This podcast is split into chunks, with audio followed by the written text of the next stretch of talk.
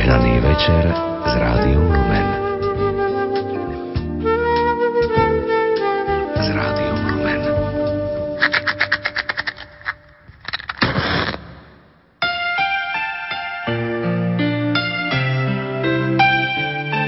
Zapálte spolu s nami tretiu sviecu na vašom adventnom venci.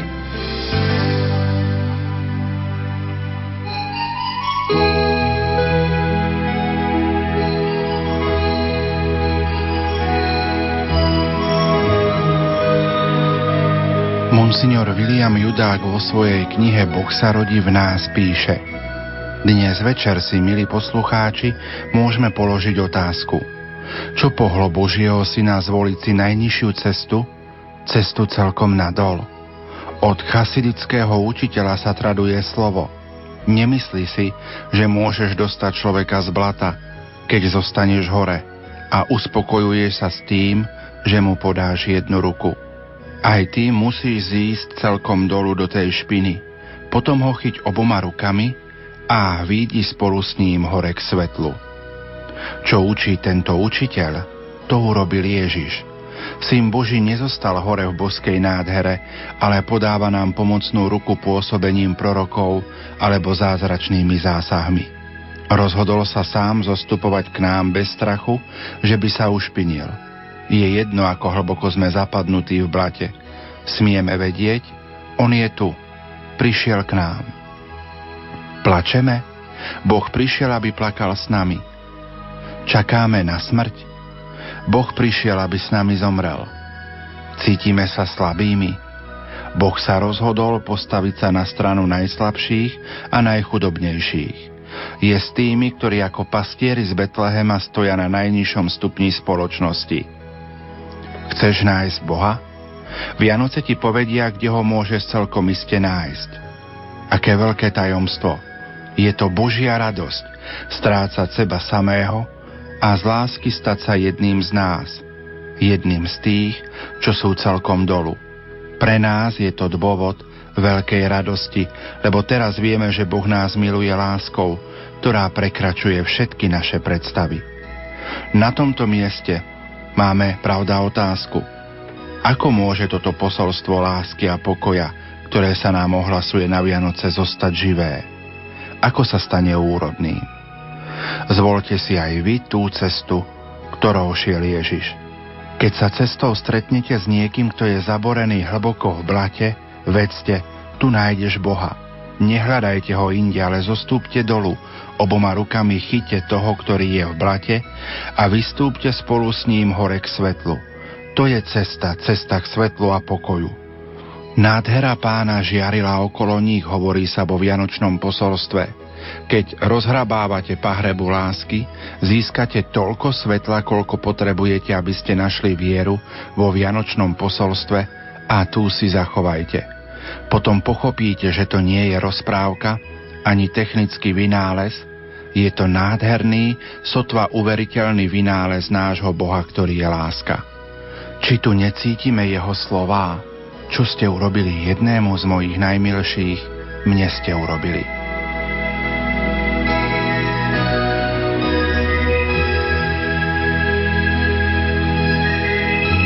Milí poslucháči, slovami otca biskupa monsignora Viliama Judáka otvárame druhú časť našej predvianočnej rozhlasovej duchovnej obnovy v piatok večer s priorom benediktínskeho kláštora v Sampore s pátrom Vladimírom Kasanom.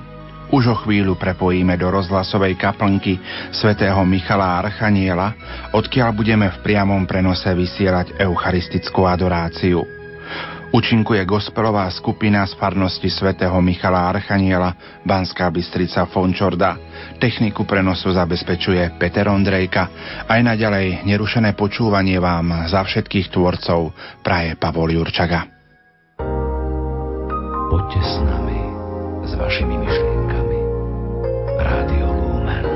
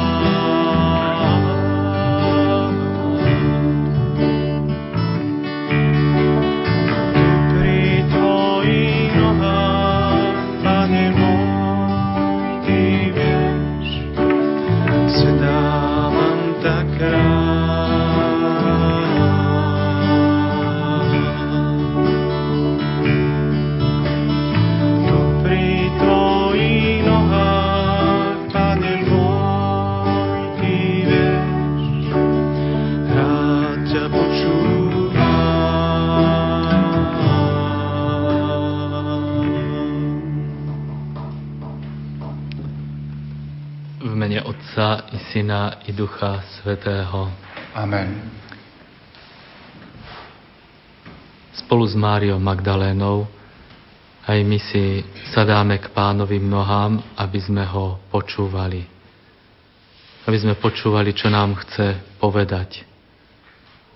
Aby sme mu odovzdali aj svoje starosti, svoje problémy, ťažkosti, svoje životy, ale aj svoje radosti, svoje túžby, aby sme mu odovzdali seba. Cítime a vnímame jeho blízkosť. A tak teraz spoločne volajme: Pán je už blízko, poďte, klaňajme sa mu. Pán je už blízko, poďte, klaňajme sa mu. Pánova je zem i všetko, čo ju naplňa, okruh zeme aj tí, čo bývajú na ňom. Veď on sám položil jeho základy na moriach a upevnil ho na vodách. Pán je už blízko, poďte, kláňajme sa mu. Kto smie vystúpiť na vrch Pánov? Kto smie stáť na jeho mieste posvetnom? Ten, čo má ruky nevinné a srdce čisté, čo nedvíha svoju dušu k márnosti a neprisahá falošne. Pán je už blízko, poďte, kláňajme sa mu. Taký dostane požehnanie od Pána a odmenu od Boha svojho Spasiteľa. To je pokolenie tých, čo hľadajú tvár Boha Jakubovho. Pán je už blízko, poďte, kláňajme sa mu. Zdvihnite brány svoje hlavice a vyvýšte sa brány prastaré, lebo má vstúpiť Kráľ slávy. Kto je ten Kráľ slávy? Pán silný a mocný, Pán mocný v boji. Pán je už blízko, poďte, kláňajme sa mu. Zdvihnite brány svoje hlavice a vyvýšte sa brány prastaré, lebo má vstúpiť Kráľ slávy. Kto je ten Kráľ slávy? Pán zástupov, to je ten Kráľ slávy. Pán je už blízko, poďte, kláňajme sa mu. Sláva Otcu i Synu i Duchu Svätému, ako bolo na počiatku, tak nech jej teraz i vždycky, i na veky vekov. Amen. Pán je už blízko, poďte, kláňajme sa mu. Čítanie z knihy proroka Izajáša. Ľud, čo kráča vo tmách, uzrie veľké svetlo. Nad tými, čo bývajú v krajine temnôt, zažiari svetlo. Rozmnožuješ plesanie, zväčšuješ radosť. Jasajú pred tebou, ako sa jasá pri žatve. Ako plesajú tí, čo sa delia o korisť. Pretože lámeš jeho ťažké jarmo, brvno na jeho pleciach a palicu jeho utláčateľa, ako v deň porážky Mediánčanov. Lebo chlapček sa nám narodil, daný je nám syn. Na jeho pleciach spočíva vláda a volajú ho: Obdivuhodný radca, mocný Boh, večný Otec, knieža pokoja. Jeho moc vzrastie a pokoj nebude mať konca. Na Dávidovom tróne a v jeho kráľovstve. On ho upevní a posilní právom a spravodlivosťou. Odteraz až na veky. To všetko vykoná horlivosť Pána zástupov. Počuli sme Božie slovo. Bohu vďaka.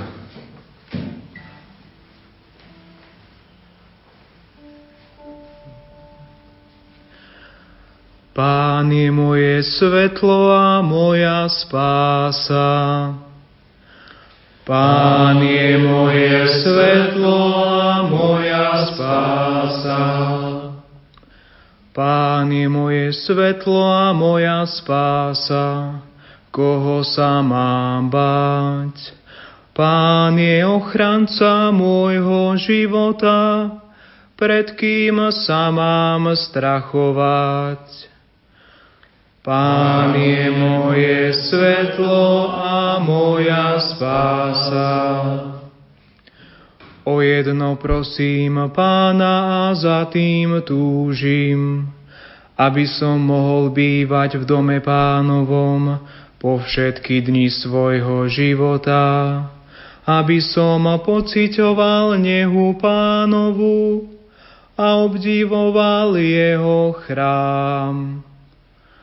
Pán je moje svetlo a moja spása.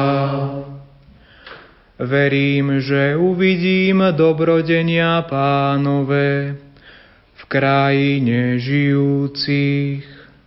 Očakávaj Pána a buď statočný, srdce maj silné a drž sa Pána.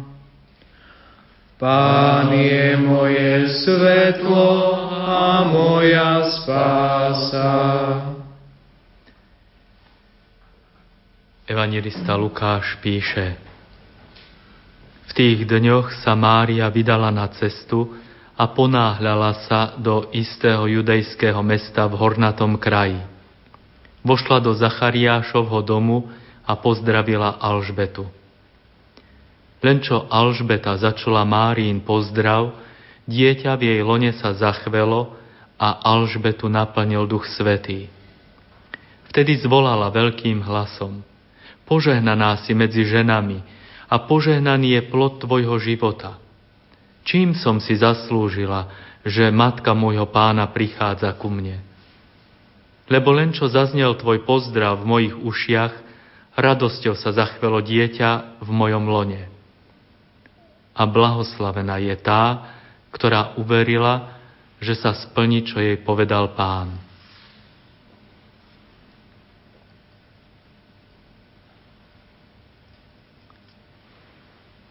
Z výkladu Lukášovho evanielia od svätého biskupa Ambróza. Keď anjel zvestoval Pane Márii tajomnú radosť, doložil svoju vierohodnosť príkladom, že stará a neplodná žena počala dieťa, a takto chcel Máriu uistiť, že Boh môže všetko, čo chce. Len čo to Mária počula, ponáhľala sa do hornatého kraja.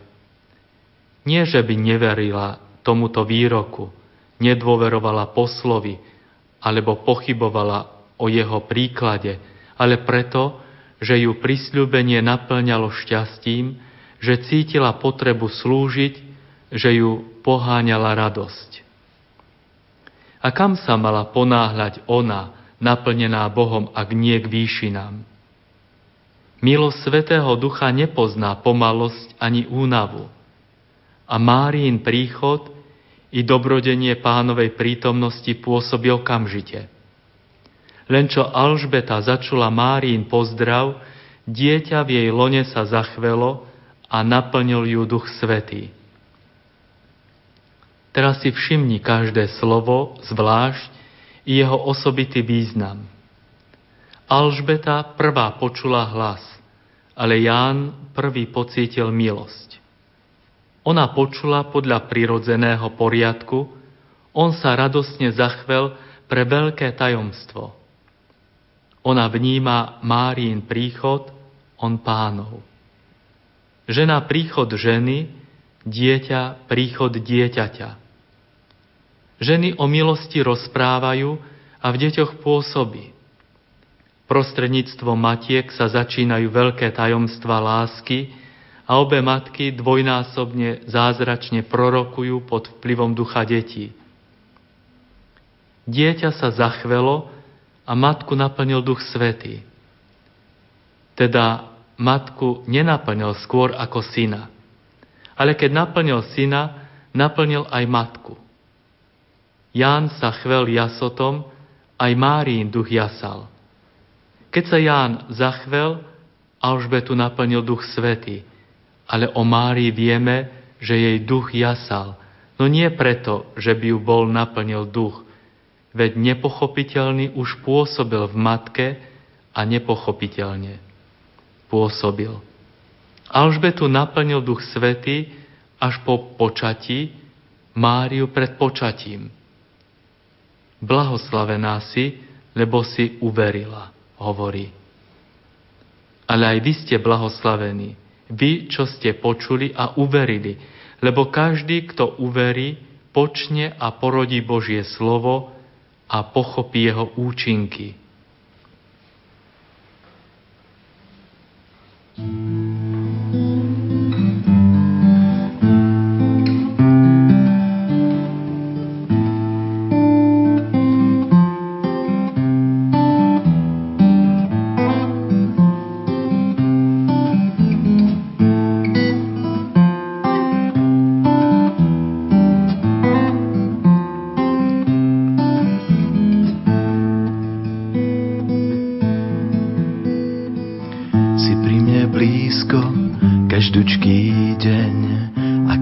Smutný, ty to vieš, slzičky svojich detí zotieraš rád, keď ráno svitá deň, držíš stráž. Slzičky svojich detí zotieraš rád, keď ráno svitá deň, ty držíš stráž.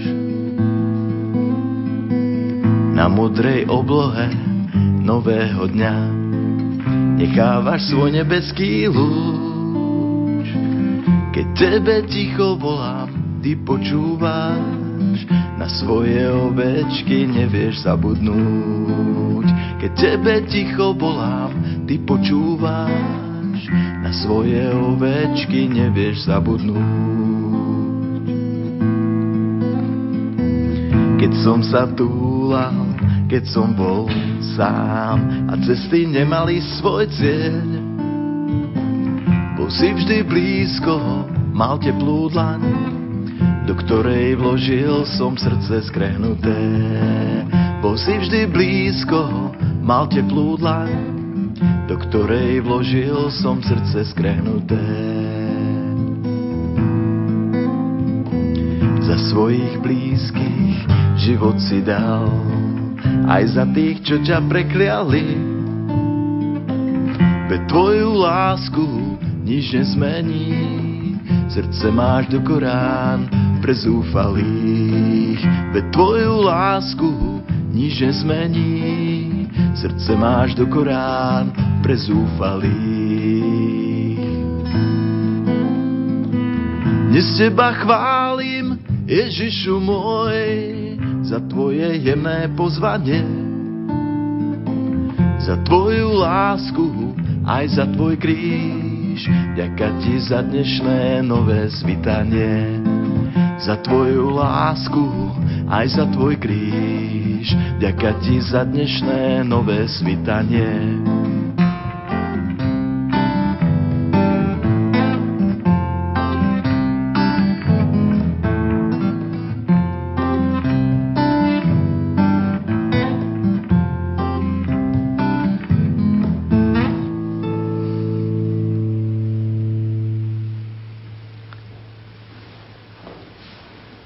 Pane, verím, ale nech verím pevnejšie. Dúfam, ale nech dúfam istejšie. Milujem, ale nech milujem vrúcnejšie. Ľutujem, ale nech ľutujem opravdivejšie. Klaniam sa ti ako počiatku všetkého. Túžim za tebou ako za svojim posledným cieľom.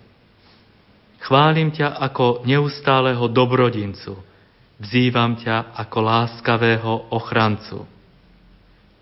Spravuj ma svojou múdrosťou, drž ma spravodlivosťou, potešuj dobrotivosťou a ochraňuj svojou všemohúcnosťou. Pane, obetujem ti svoje myšlienky, nech sa vznášajú k tebe. Svoje slová nech znejú o tebe. Svoje skutky nech sú podľa teba. Svoje utrpenia nech sú obetou pre teba. Chcem, čokoľvek ty chceš. Chcem, lebo to ty chceš. Chcem, ako to ty chceš. Chcem, dokiaľ to ty chceš. Pane, prosím, osvieť moju myseľ, zapál moju vôľu, očisť moje srdce a posväť mi dušu. Kiež oplakávam minulé neprávosti a zaženiem budúce pokušenia. Kiež napravím zlé náklonnosti a získam si potrebné čnosti. Dobrý Bože, pomôž mi teba milovať a a seba nenávidieť, starať sa o blížnych a opovrhovať márnosťou sveta. Kiež sa snažím poslúchať predstavených, ísť v ústrety podriadeným, pomáhať priateľom a odpúšťať nepriateľom. Kiež premáham rozkoš zdržanlivosťou, lakomosť štiedrosťou, hnevlivosť miernosťou a vlažnosť horlivosťou.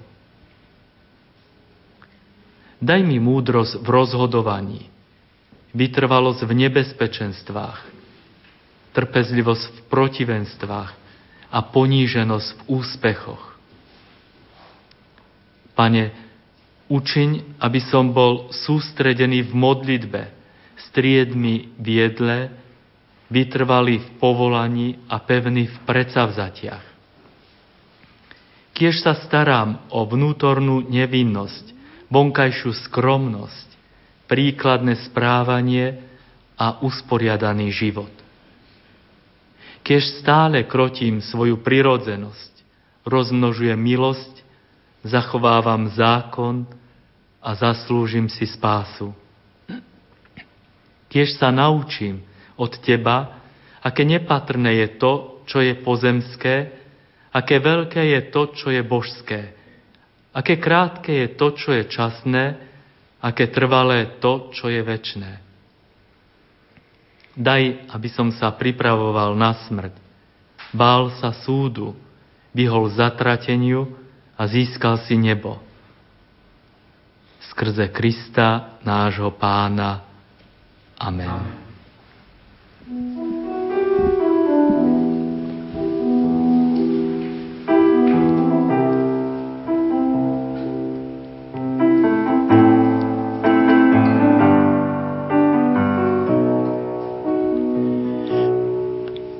Aj keby nekvitol fík, aj keby nerodila zem, aj keby nebesá nedoniesli svetlo nové ráno, aj keď polia zlyhajú a sípky prázdne zostanú, aj keď všetko vôkol volá, že Boh nie je. Áno, ho práve vtedy pozdvihnem svoj hlas a budem spievať chvály uprostred trápení, uprostred súžení. Ježiš je Pán.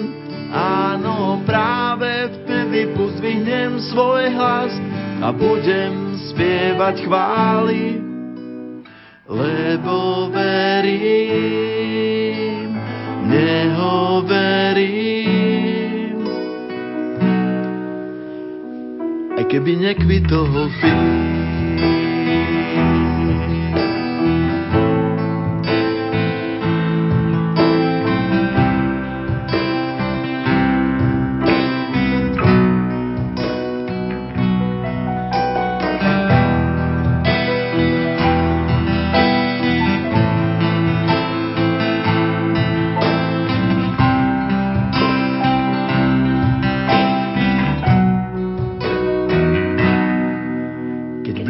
priateľ opustí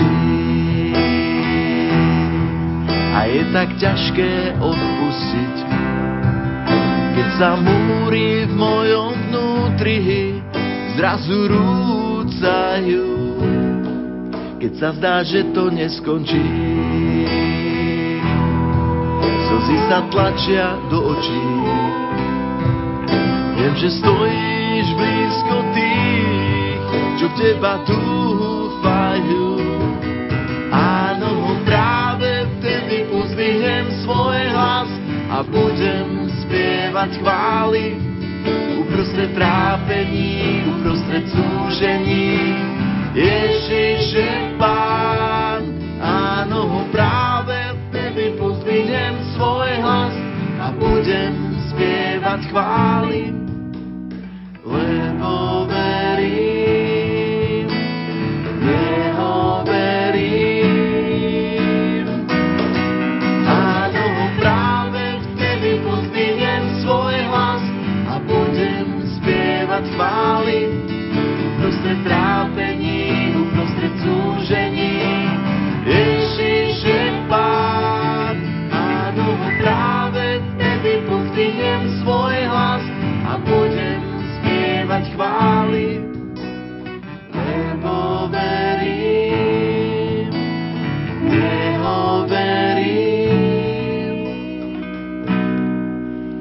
aj keby nekvitol fík.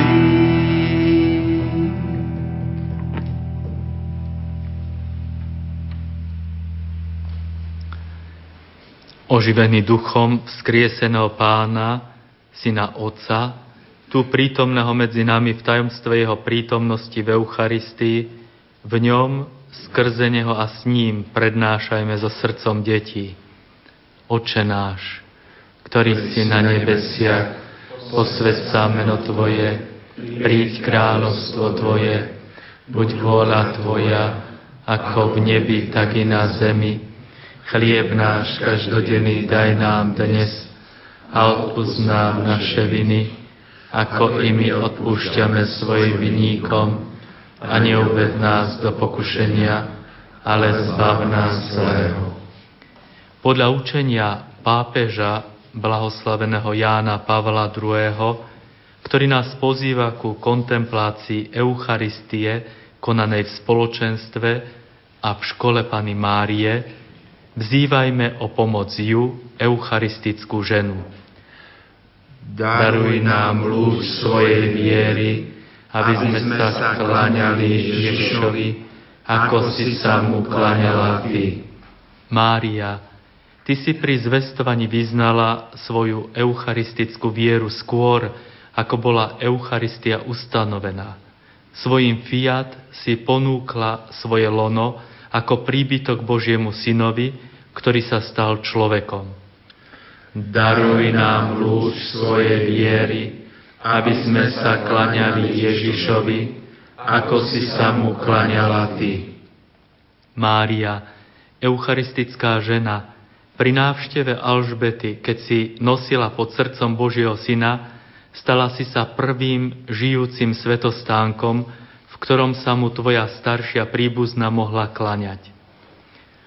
Daruj nám lúč svojej viery, aby sme sa kláňali Ježišovi, ako si sa mu kláňala ty.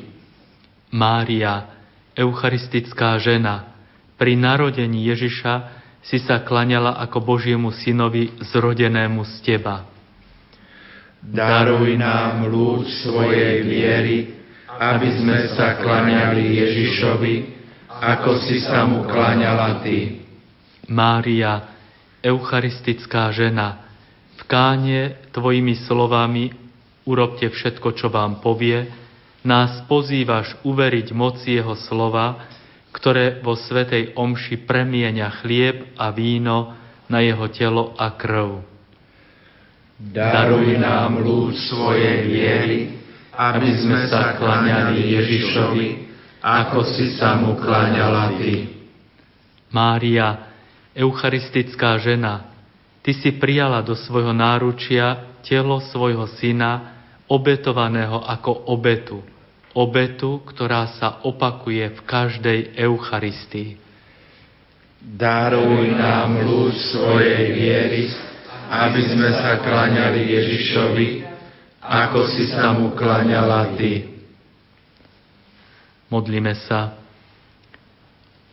Oče, zošli nám oheň svojho ducha, aby sme ako Mária, eucharistická žena, vedeli milovať, prijímať a adorovať tvojho syna Ježiša, prítomného v Eucharistii. On je Boh a s tebou žije a kráľuje v jednote s Duchom Svätým po všetky veky vekov.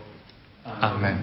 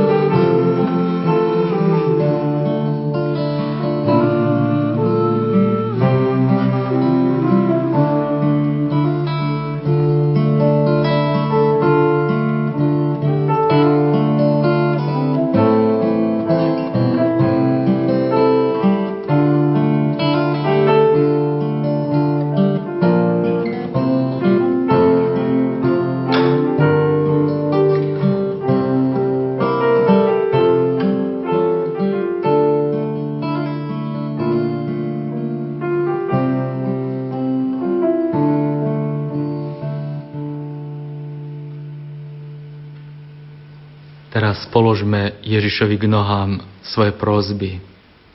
Položme tam predovšetkým svoje vlastné srdcia. Ale k Ježišovým nohám zložme aj všetkých svojich blízkych, svojich priateľov. Položme tam zvlášť tých, ktorí sú vzdialení, ale osobitne tých, ktorí sú vzdialení nie telom, ale duchovne, aby ich Pán mohol všetkých objať, prijať a požehnať. Aby ich mohol sprevádzať ich životom požehnaním, ktoré bude teraz nasledovať. Sláva Otcu i Synu i Duchu Svätému, ako bolo na počiatku, tak nech je teraz i vždycky i na veky vekov. Amen. Ctíme túto sviatosť slávnu, zbožne skloňme kolená. Bohoslužbu starodávnu nahraď nová znešená. Pomôž zmyslom, ktoré slávnu viera s láskou spojená. Otcu, Synu, Jedinému, chvála buď a plesanie. Sláva, moc a česť ich menu, tak aj dobrorečenie. Odobidlo poslanému, rovnaké buď úctenie. Amen. Z neba si im dal chlieb, ktorý má v sebe všetku slasť. Modlíme sa. Pane Ježišovo vznešenej oltárnej sviatosti, zanechal si nám pamiatku svojho umúčenia a zmrtvých vstania. Prosíme ťa, pomáhaj nám uctievať tajomstvo tvojho tela a krvi s takou vierou a láskou, aby sme vždy pociťovali účinky tvojho vykupiteľského diela, lebo ty žiješ a kráľuješ na veky vekov. Amen.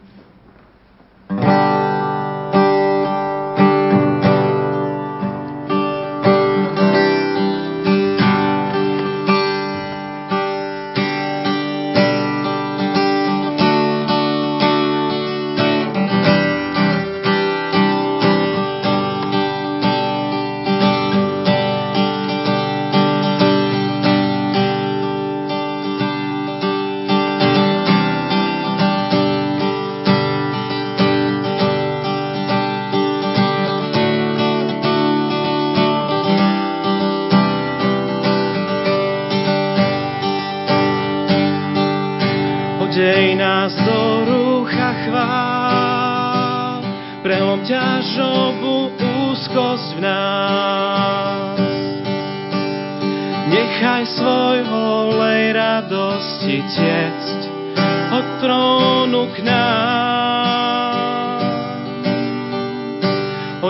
nás do rúcha chvál, preloň Tvojou ťažobu úzkosť v nás.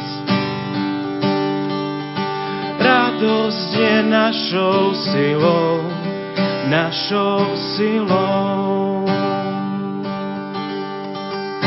Odej nás do rúcha chvál, prelom ťažobu úzkosť v nás.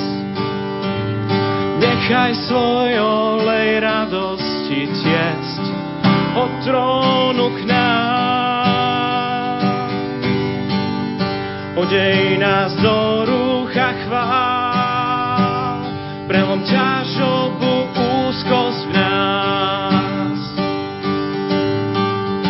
Radosť je našou silou.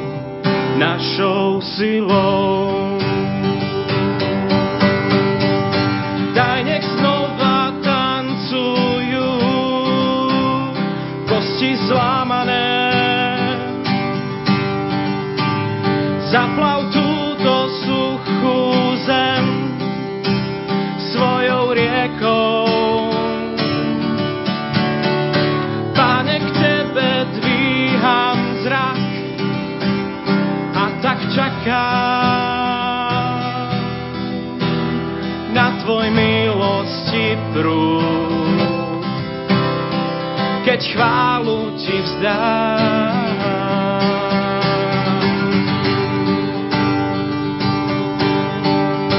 odej nás do rúcha chvál, prelom ťažobu úzkosť v nás. Nechaj svoj olej radosti tiecť od trónu k nám.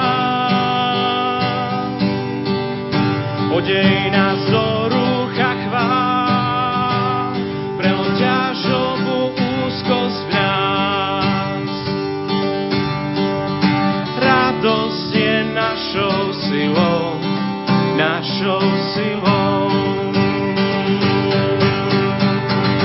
Daj, nech znova tancujú kosti zlámané.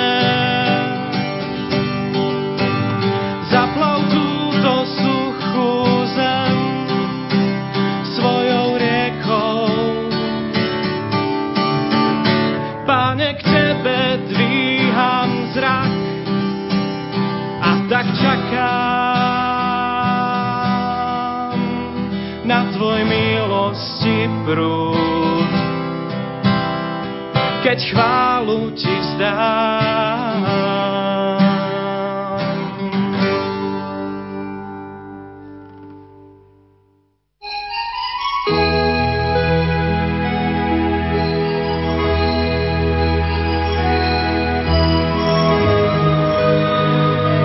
Milí poslucháči, v uplynulých minútach ste počúvali v rámci našej predvianočnej rozhlasovej duchovnej obnovy priamy prenos eucharistickej adorácie z rozhlasovej kaplnky svätého Michala Archaniela. Eucharistickú adoráciu viedol prior benediktínskeho kláštora v Sampore páter Vladimír Kasan.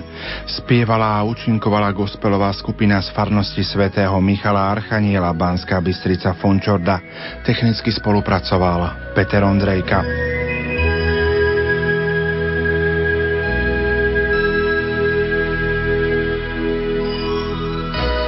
Zo zaujímavostí z benediktínskeho kláštora v Sampore, milí poslucháči, môžeme spomenúť aj niektoré udalosti.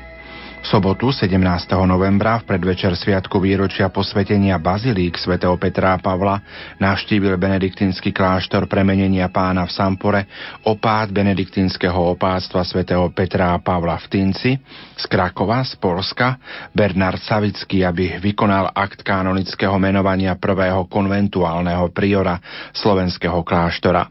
Týmto krokom sa úspešne završila snaha o obnovu benediktínskeho života na Slovensku po jeho dlhom prerušení. Prvým konventuálnym priorom na dobu 8 rokov sa stal otec Vladimír Kasan, ktorý dnes a zajtra vedie v Rádiu Lumen našu predvianočnú rozhlasovú duchovnú obnovu. Slovenskí benediktíni, žijúci v samporskom kláštore, tak získali autonómiu, ktorá prináleží plnohodnotným nízkym kláštorom podľa kanonického práva katolíckej cirkvi. Benediktínsky kláštor premenenia pána v Sampore získal na základe rozhodnutia generálnej kapituly Benediktínskej kongregácie zvestovania z 29. septembra 2012 štatút konventuálneho priorátu, čím sa zaraďuje medzi nezávislé kláštory. Táto nezávislosť znamená, že kláštor je úplne samostatný v otázkach vnútorného riadenia. Jeho predstavený je ordinárom a zároveň vyšším reholným predstaveným podľa noriem kódexu kanonického práva a samotný kláštor je domom sui juris, vyňatý spod jurisdikcie miestneho biskupa. Benediktíni, rovnako ako všetci reholníci v katolíckej cirkvi, sú viazaní poslušnosťou voči rímskemu veľkňazovi. Prvý predstavený samostatného kláštora je menovaný opátom zakladajúceho kláštora, no všetci ďalší predstavení už budú samostatne volení v tajnom hlasovaní mníchmi kláštora. Benediktínske kláštory nadväzujú na starobilé mníšske tradície siahajúce do prvých storočí kresťanstva. Základným ideovým dokumentom pre benediktínskych mníchov je regula svätého Benedikta, napísaná začiatkom 6. storočia. Jej heslom je, aby bol vo všetkom oslávený Boh. Vysoký dôraz je kladený na každodennú spoločnú liturgickú modlitbu a jej harmonické spojenie s prácou pre potreby kláštora, cirkvi i spoločnosti. Presný dátum príchodu prvých benediktínov na naše územie nie je známy, avšak v priebehu stredoveku zaznamenali mníšske kláštory na dnešnom Slovensku nebývalý rozmach a stali sa dôležitými centrami kresťanského kultu, evangelizácie, vzdelania i hospodárskeho rozvoja. Medzi najdôležitejšie benediktínske miesta patrili kláštor svätého Hipolita v Nitre, kláštor svätého Benedikta v Hronskom Beňadiku, kláštor svätého Andreja Svorada a Benedikta v Skalke pri Trenčíne a kláštor svätého Kozmu a Damiána v Lúdaniciach. Kláštory zabezpečovali nielen duchovnú správu, ale vykonávali aj činnosť hodnoverných miest a plnili ďalšie úlohy. Po nepriaznivých obdobiach pre mníchov v čase osvietenstva, husitských vojen i komunizmu sa tento špecifický spôsob života na území Slovenska úplne vytráca.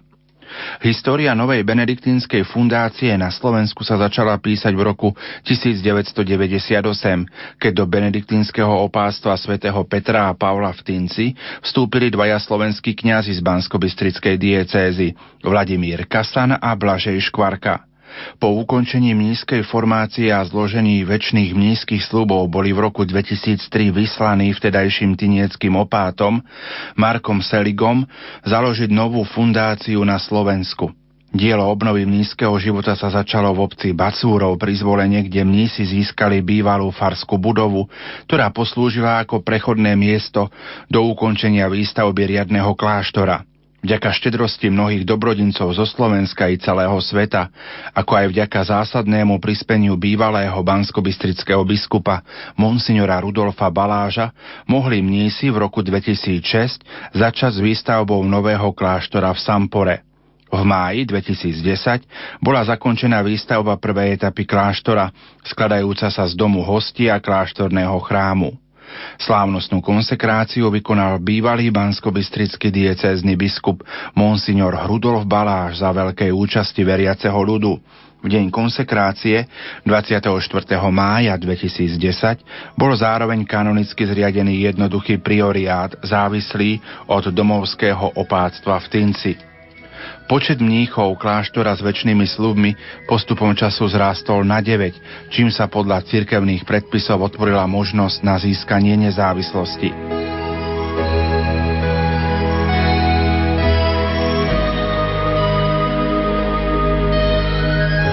Pokiaľ, milí poslucháči, začneme našu ďalšiu časť predvianočnej rozhlasovej duchovnej obnovy, pripomeniem aj to, že už po 23.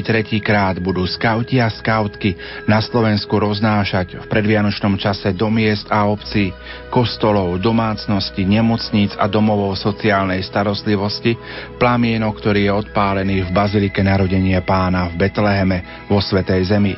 Betlehemské svetlo nám chce pripomenúť, aby sme sa snažili budovať pokoj a mier v našich životoch i v našom okolí.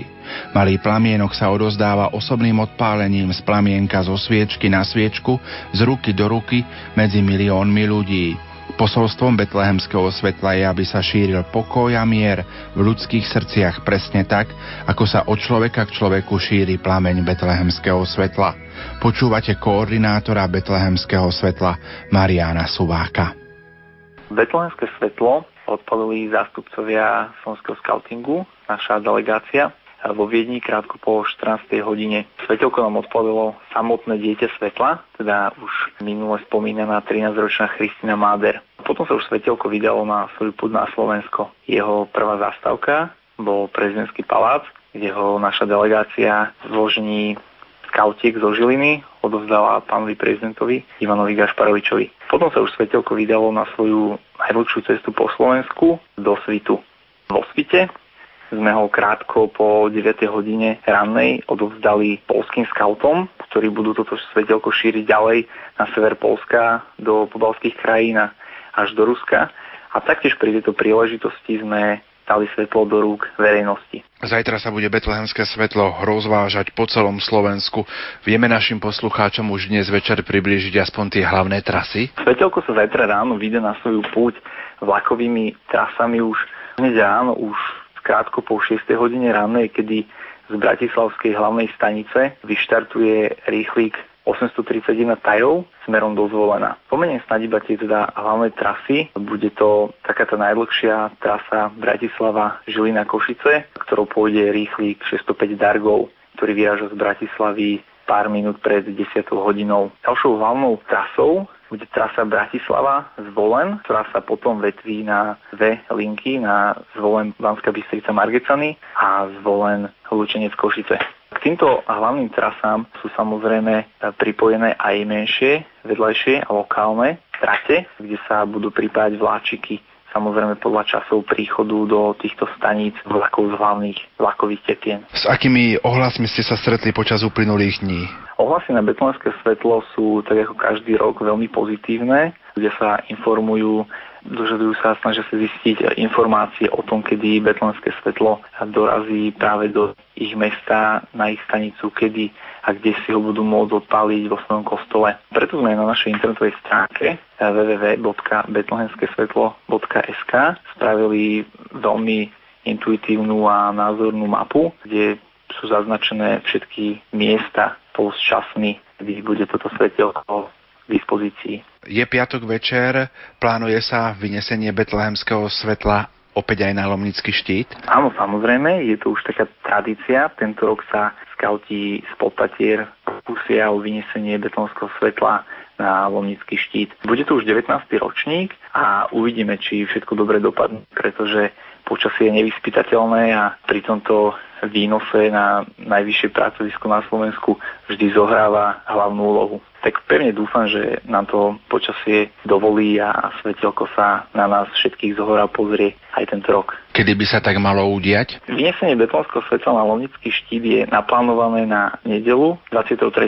decembra. Čo by ste na záver popriali všetkým poslucháčom Rádia Lumen k tohtoročným vianočným sviatkom a všetkým tým, ktorí budú pri štedrovečernom stole sedieť pri sviečke zapálenej plamienkom z Betlehema? Všetkým som poprial taký ten pokoj, ktorý nám symbolizuje aj toto betlehemské svetelko, ktoré prešlo až takú veľmi dlhú cestu na ten náš stôl, do tých našich domovov, kostolov a ktoré nech rozžiari naše vianočné sviatky a naše príbytky, domovy a nech nám vnúkne takú tú lásku a mier do našich rodín.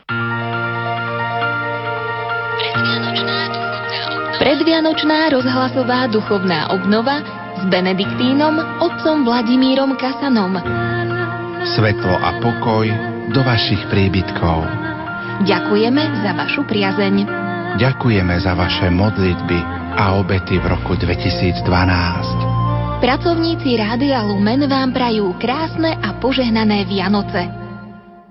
Svetlo nám dávaš v tmách, si sám ten, čo dvíha nás, môj Pán, si chrám, tam je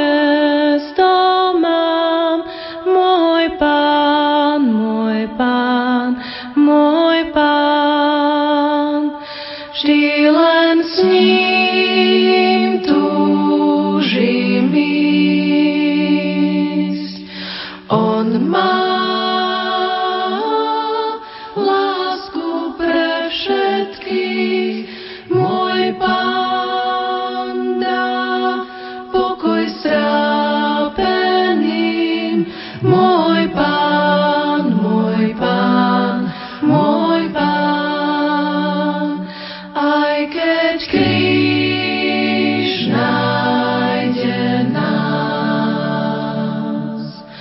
Viem, Pán, silu dáva nám, môj Pán rád, Tebe chválu zdám.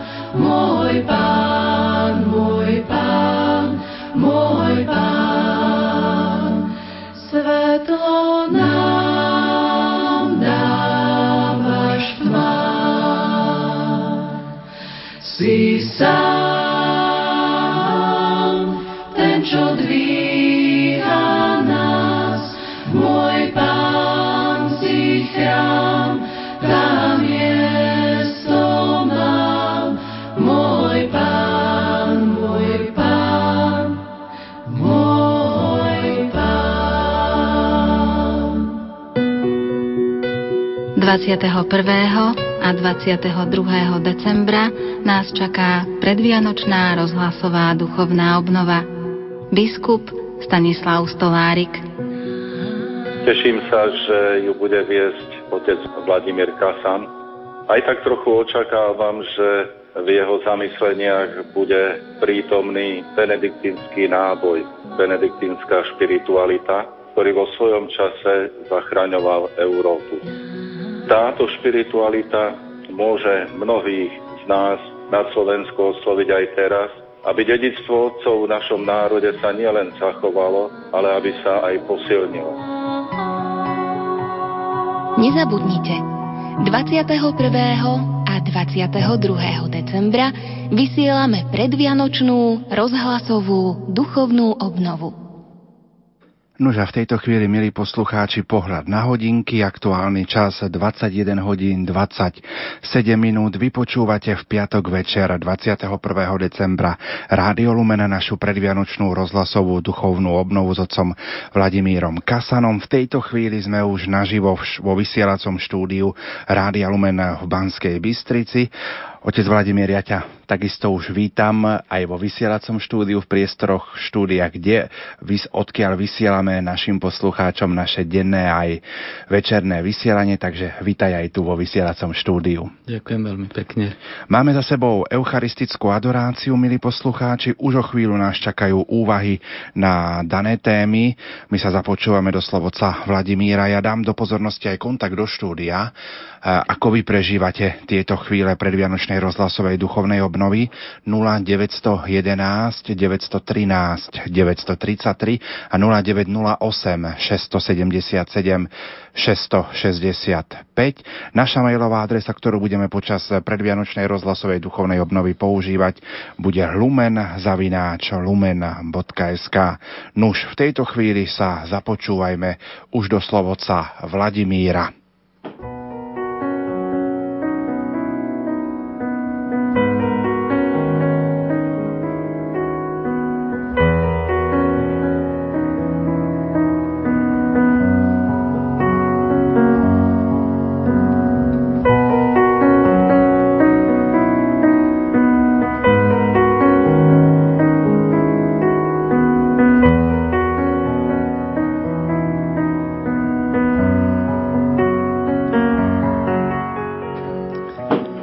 Milí poslucháči, drahí bratia a sestry, opis stvorenia sveta, ako ho podáva kniha Genesis, nám otvára dvere k téme našej predvianočnej rozhlasovej duchovnej obnovy. Ticho, z ktorého sa rodí slovo. Prvé slová knihy Genesis totiž hovoria: Na počiatku stvoril Boh nebo a zem. Zem však bola pustá, prázdna. Tma bola nad priepasťou a duch Boží sa vznášal nad vodami. Prázdnotu stvorenej zeme, a to nie len ako znak chýbajúcich živých bytostí, rastlín a veci, ale aj ako znak chýbajúcich zvukov, ktoré sa s nimi spájajú, by bolo možné nazvať absolútnym tichom. Duch Boží, ktorý sa nad tým všetkým vznášal, ešte umocňuje vedomie tohto ticha. Takúto situáciu si len veľmi ťažko môžeme predstaviť. Absolútne ticho. A predsa sme aspoň čosi v náznaku mohli prežiť pri svojej návšteve v jaskyni Domica. Naše spoločenstvo si občas robí komunitné výlety, ktoré majú formačno-relaxačný charakter. Na jednom z nich sme navštívili spomínanú jaskyňu. Sprievodkyňa, ktorá nám ukazovala a komentovala nevšedné podzemné krásy Slovenska, na jednom mieste nás zrazu vyzvala: a teraz zhasnem lampu a keď budete ticho, máte možnosť zažiť absolútnu tmu a ticho, lebo tu nepreniká žiadne svetlo ani zvuk z povrchu zeme. Lúč svetla sa stratil a my sme sa ponorili do tmy a ticha. Bolo to fascinujúce. Ale predsa to nemožno nazvať absolútnym, pretože sme počuli tlkot vlastného srdca, dýchanie suseda i vlastné dýchanie. Po krátkej chvíli jeden z našich kantorov, spevákov, zaintonoval mariánsku antifonu. A zrazu sa priestormi jaskyne v úplnej tme začali niesť melódie tejto antifóny. Keď sme dospievali a opäť sa objavili svetlo, bolo vidieť dojatie na sprievodkyni, ale aj na našich tvárach. Skonštatovala: vy ste prvá skupina, ktorá dokázala byť úplne ticho a korunováciou toho ticha bol ten prekrásny spev. Zážitok z jaskyne nám aspoň trochu pomáha pochopiť prvé slova Svätého písma opisujúce stvorenie sveta. Pustá, prázdna zem, tma, priepasť a nad tým všetkým vznášajúci sa duch Boží. Do toho zrazu zaznieva slovo Boha. Buď svetlo. Buď obloha uprostred vôd. Ukáž sa súš. Zem vyžen trávu, rastliny a ovocné stromy. Buďte svetla. Vody hemžite sa množstvom živých tvorov. Zem vydaj živé bytosti podľa svojho druhu. Urobme človeka na náš obraz a podľa našej podoby. A stalo sa tak. Táto symbolická reč stvorenia nám ukazuje silné prepojenie ticha a slova, až akési bytostné zjednotenie.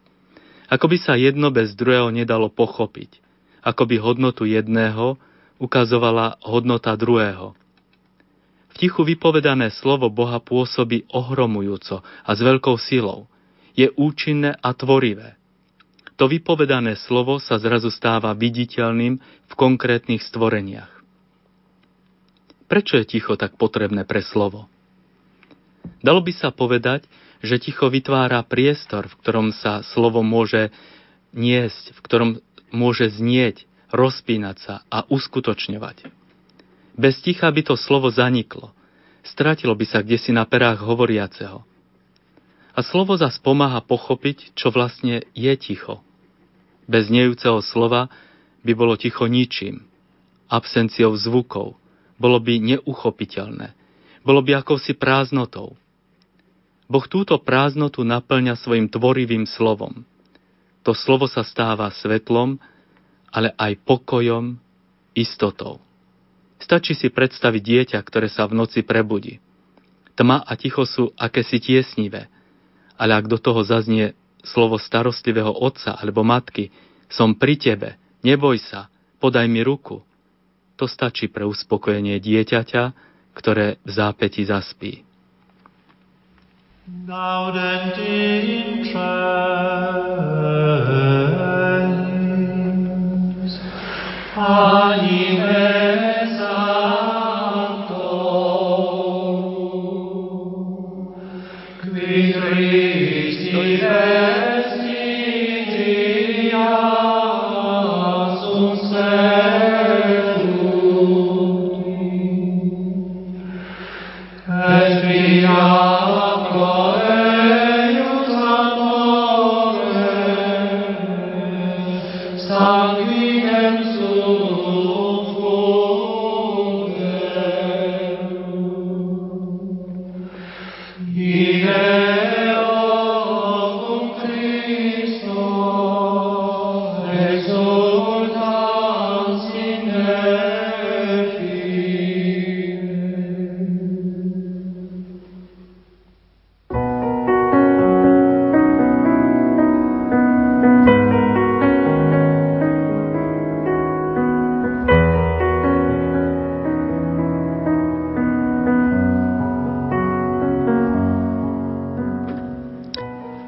Vždy, keď sa chce Boh dotknúť srdca človeka, keď sa chce dať spoznať, robí to v tichu a ticho. Veď človek je plachý a bojazlivý. Od Adamovho pádu sa skrýva z vedomím vlastnej slabosti a zlyhania. Skrýva sa pred pánom. Osobitne sa bojí vtedy, keď sa Boh prejavuje vo svojom majestáte. Izraeliti po vyslobodení z Egypta pod vrchom Sinaj vnímali zjavenie Boha. Pozorovali hrmenia a blesky, zvuk rohov a dymiaci vrch. Chveli sa od strachu a Mojžišovi povedali: Ty nám hovor a budeme ťa počúvať. Nech s nami nehovorí Boh, aby sme nepomreli. Ľud prosí Mojžiša, aby sa stal hlasom Boha, lebo ich vystrašilo hrmenie a všetko, čo sprevádzalo zjavenie Boha. Boh vie o tomto ľudskom strachu. A takéto prejavy používa zvlášť vtedy, keď treba napomínať, usmerňovať, keď chce vyskúšať človeka, ako to prezradil Izraelitom Mojžiš. Nebojte sa, veď Boh prišiel preto, aby vás skúšal, aby ste sa ho báli a nehrešili. Z toho sa dá dedukovať, že takéto hrôzu prebúdzajúce zjavenie Boha je pre človeka ochranou pred hriechom. Ale v tom je ťažko vnímateľná reč lásky. Vieme, že Boh je láska a chceli by sme ju akosi príjemnejšie pocítiť. Celkom ináč vníma Boha prorok Eliáš. Na svojom úteku pred Jezabel sa na vrchu Horeb stretol s pánom, ktorý nebol vo veľkom a prudkom vetre, trhajúcom vrchy a lámajúcom skaly, ani v zemetrasení či ohni, ale v tichom, lahodnom vánku. Tá tichosť a lahodnosť priťahuje človeka, vedie ho von z jaskyne, jeho uzavretosti a privádza pred pána. Možno ticho vyvoláva skôr zvedavosť, ale môže v tom byť aj jemné pozvanie. Nech je to akokoľvek, aj to je spôsob, ktorým nám Boh dokazuje, že mu na nás záleží, že túži po nás, že nás nekonečne miluje. To je reč Božej lásky. Celkom jedinečným spôsobom si Boh pripravuje svoj vstup do sveta ľudí v ľudskom tele. Jeho príchod bol síce hlasno predpovedaný prorokmi, aby prebudil vedomie človeka, že Bohu na ňom záleží. No chvíľu jeho príchodu sprevádza tajomné ticho. To je atmosféra vlastná Bohu pri výnimočných udalostiach. Svoj príchod si dobre pripravil. Možno navonok nikto nič nepozoroval. Do istej miery ani tí, ktorí boli do tohto jeho príchodu osobitne zaangažovaní. Ale on koná a uskutočňuje svoj plán. Osobitnú pozornosť venuje matke svojho syna. Kardinál de Berul sa vyjadril, že Mária je bytosťou ticha, mlčania. Boh stvoril túto bytosť, tento stánok ticha, silencia, aby tu mohol spočinúť, aby v nej mohol prebývať. A menovaný kardinál svoje myšlienky ďalej rozvádza. Mária je bytosťou silencia, lebo je bytosťou vnútorného života, lebo žije v Bohu. Ide o silencium adorovania, o silencium premeny. Slovo Božie je v nej. Toto slovo, ktoré sa stalo dieťaťom, ktoré si z nej vzalo telo, mlčí. Tak hovorí benediktínka Anna Mária Canopi a ďalej pokračuje. Samotné silencium, mlčanie slova Božieho, núti k silenciu Máriu, ktorá ho nosí pod srdcom, k silenciu adorovania. Práve v tomto silenciu je Mária premenená v slovo, ktoré v nej prebýva a ktoré si z nej berie telo. Mária mlčí objatá silenciom svojho syna. Jedným zo svätých a božských účinkov Ježišovho silencia, ako hovorí kardinál de Berul, je uvedenie jeho najsvätejšej matky do života silencia. Je to silencium pokorné, hlboké, ktoré vie adorovať vtelenú múdrosť spôsobom svätejším a výrečnejším ako slova ľudí a dokonca aj slova anielov. Silencium Márie je silencium lásky a adorovania. Je účasťou na silenciu Boha, totiž na reči večnej lásky. To, čo sa takým tajomným spôsobom odohráva skryté pred očami sveta, v srdci a pod srdcom Márie, bolo čiastočne naznačené a poodhalené pri narodení pánovho predchodcu Jána Krstiteľa. Zachariáš po prijatí posolstva, ktorému bolo adresované, a kvôli tomu, že ho nepríjma s vierou, oniemel. Ponoril sa do ticha. Nemôže hovoriť o tajomstve, ktoré prijal. A ticho ho sprevádza až po narodenie syna. Potom sa mu rozviazal jazyk, aby chválil a velebil Boha, aby spolu so synom sa mu narodilo slovo. Nie však to pochybujúce, ako sa to stane, som starý, ale slovo oslavujúce Boží majestát, zvestujúce príchod záchrancu, zvestujúce spásu.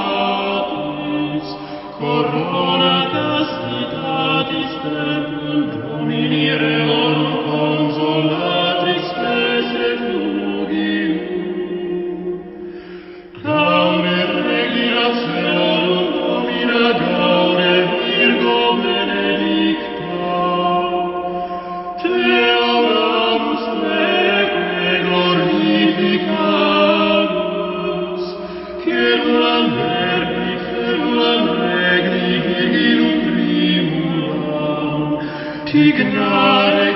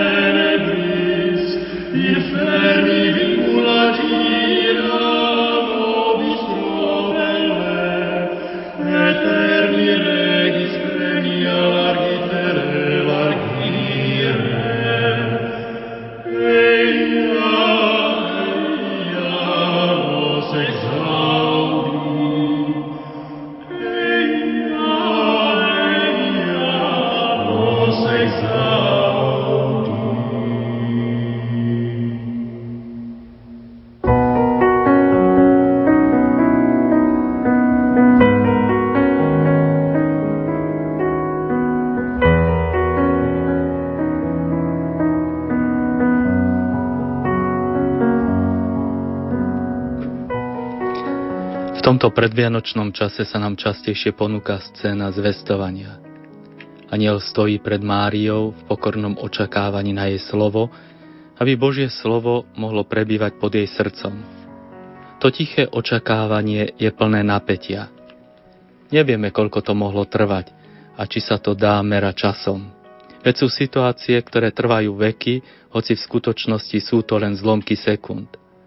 O tom vedia celkom konkrétne mnohí rozprávať. Študent pred profesorom, keď sa pohráva s jeho indexom, aby ohodnotil skúšku, zasypaný baník pod zemou, chorý, ktorý čaká na vyjadrenie lekára, či nález je zúbny alebo nie, rodič po havárii dieťaťa, aby sa dozvedel, či žije, a tak by sme mohli dlho pokračovať. Vtedy sme úplne v inom svete. To mlčanie, silencium, je také tiesnivé. Zrazu nastupuje iný čas. V takom čase sa odohráva aj zvestovanie. Nielen Mária je objatá tajomným tichom, ale to ticho sa prenáša na celý stvorený svet. Jeho napätie rozpaľuje túžby človeka, horí nedočkavosťou. Za celé ľudstvo volá svätý Bernard: "Počula si Panna, počneš a porodiš." Anjel čaká na odpoveď, lebo sa musí vrátiť k Bohu, ktorý ho poslal. Aj my, Pani, čakáme na slovo zľutovania. Od tvojho slova závisí potešenie chudákov, vykúpenie väzňov, oslobodenie odsúdencov a napokon spása všetkých Adamových detí. Panna, neotáľaj s odpoveďou. Odpovedz rýchlo anjelovi, ba skrze anjela samotnému Pánovi. Povedz slovo a príjmi slovo. Povedz svoje slovo a počni Božie slovo. Vyslov pominuteľné slovo a objím večné slovo. Práve v tom tichu sa vďaka milosti rodí v Márii slovo: "Hľa, služobnica Pána, nech sa mi stane podľa tvojho slova." A vďaka jej slovu sa rodí večné slovo. Celý tento príchod slova je zahalený tichom. Iba zvláštny dar milosti môže odhaliť toto tajomstvo. Takto vycítila Alžbeta, ktorej dieťa sa v radosnom vzrušení pohlo v jej lone. Mária dokonca nič nevysvetľuje svojmu snúbencovi, svätému Jozefovi. Vlastne, čo by mu aj vysvetlila, keď sama stojí pred tajomstvom Boha. Boh sa sám postaral, aby Jozef vedel toľko, koľko potreboval na splnenie jeho plánu. A opäť sa všetko ponorilo do ticha. Žiadne reklamné upútavky na výnimočnú udalosť v dejinách spásy. Nik nekričí o príchode Spasiteľa. Kričí sa o iných udalostiach, ktoré vyrušujú človeka, ako je napríklad súpis ľudu a všetko, čo sa s ním spája. V tomto kriku nik nevycíti prítomnosť Boha. Preto to odmietnutie zo strany ľudí nebolo pre nich miesta v hostinci. Opäť je tu tajomné ticho maštale, v ktorej sa zrodilo večné slovo. Zrod tohto slova prerušilo ticho. Celé nebo jasá nad touto udalosťou. Anjeli spievajú, pozývajú pastierov, aby podišli k jasliam, v ktorých leží dieťa zavinuté do plienok. Zdalo by sa, že ticho je navždy prerušené, že Mária a jej dieťa sa dostanú do centra pozornosti, ale už príchod do chrámu, aby tam spolu s Jozefom obetovali Pánovi dieťa Ježiša, prezrádza, že sú tu opäť nepoznaní. Len dvaja ľudia, ktorí majú zvláštny dar pre počúvanie, zachytili Boží hlas: Simeon a prorokyňa Anna. Ostatných sa to nedotklo. A je zvláštne, že sú v chráme na mieste Božieho kultu a neboli schopní vnímať prítomnosť Boha. Zostali uväznení vo vlastných predstavách o Bohu, uspokojovaní vedomím svojej spravodlivosti, ktorú navonok predstavovali prinášané obety. To všetko v ich vnútri hovorilo o ich vlastnej dokonalosti, takže nedokázali počúvať a zachytiť prítomné slovo, zachytiť Boha. Pohľad na Ježišovu matku a jej adorujúce ticho je pre nás výzvou, aby sme sa snažili o silencium srdca. Vtedy budeme schopní prijať skutočné slovo. V tom silenciu srdca musí byť umlčané naše ja a všetky ostatné hlasy, ktoré nás držia na čisto povrchovej úrovni.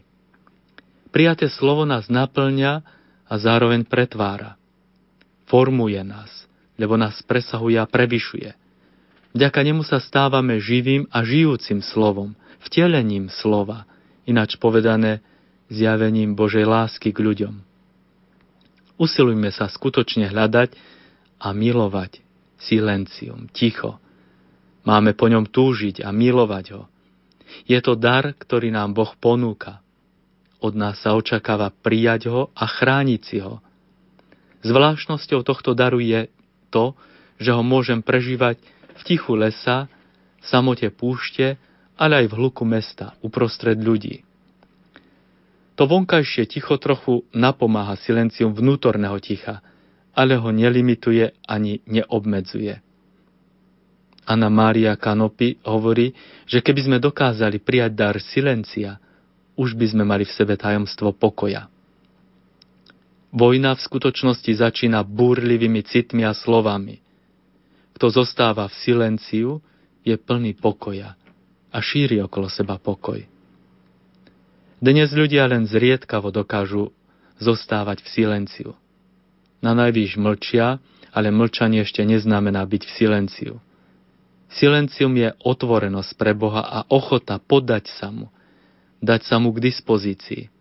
Silencium je pokora, miernosť, nežnosť, dobrota. Keby sme objavili toto tajomstvo, našli by sme cestu k jednote. Slová veľmi často rozdeľujú, ale silencium lásky zjednocuje. Zároveň objavujeme, že ticho nemá hodnotu samo v sebe. Nejde o samoučelné ticho, ale ticho nám umožňuje vnímať svet okolo seba, zachytiť ho zmyslami. Ticho nie je len mlčaním, ale predovšetkým počúvaním. V počúvaní ide o schopnosť vnímať a prijať posolstvo, ktoré mi kto si chce zveriť. Ticho a počúvanie je základom dialógu, a vlastne bez nich nie je možný ani žiadny vzťah. O čo dôležitejšie je, keď ide o dialóg s Bohom, o vzťah s Bohom. Niekedy by sa nám zdalo, že čím sa silnejšie kričí, tým je väčšia šanca, že slovo prenikne cez uši do srdca, ale to neplatí. Čím viac sa mlčí a počúva, tým skôr sa slovo dostáva k srdcu. Ticho umožňuje počúvať.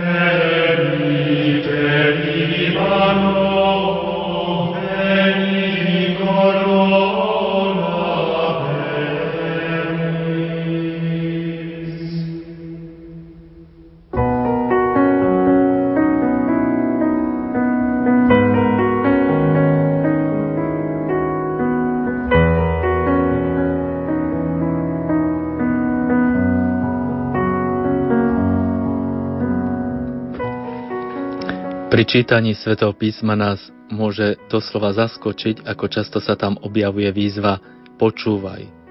Boh sa ňou obracia na Izrael, svoj vyvolený národ, ale je adresovaná aj jednotlivcovi. Najčastejšie sa táto výzva spája s nejakým posolstvom, radou, pripomienkou na niečo významné, na čo sa nemá zabudnúť. Zriedkavejšie sa spája s nejakou výstrahou. Nie je nič zvláštne na tom, že pri počúvaní je dôležité ticho. Občas sa vlastne aj upozorňujeme. Buďte ticho, lebo nič nepočujem. Je v tom akýsi paradox. Vlastne veľa toho počujem, až priveľa. Takže vlastne to množstvo slov a zvukov mi neumožňuje vnímať ich obsah. Bránia mi rozumieť im. Táto skutočnosť nám pripomína inú potrebu ticha. Nejde len o ticho pre ticho. Veď to ticho môže byť tiesnivé, ubíjajúce, môže byť znakom odmietnutia, hnevu, zlej vôle. Ako ťažko sa znáša takéto ticho. Nášho otca Leona z Tínca sa kedysi pýtali, či je to pravda, že v kláštore sa nerozprávame, ale mlčíme. Takto postavená otázka hneď vyvoláva dojem rozbitých vzťahov, nezáujmu, odmietnutia. On veľmi pohotovo odpovedal, áno, je to pravda, ale my mlčíme na spoločnú tému. Ináč povedané, mlčíme, ale vieme prečo. Mlčíme, lebo je to naše spoločné rozhodnutie. Mlčíme, aby sme počúvali. Mlčanie a počúvanie. Tu je dobre uvedomiť si, že pre ticho sa v latinčine používajú dva výrazy. Jeden z nich sme už používali.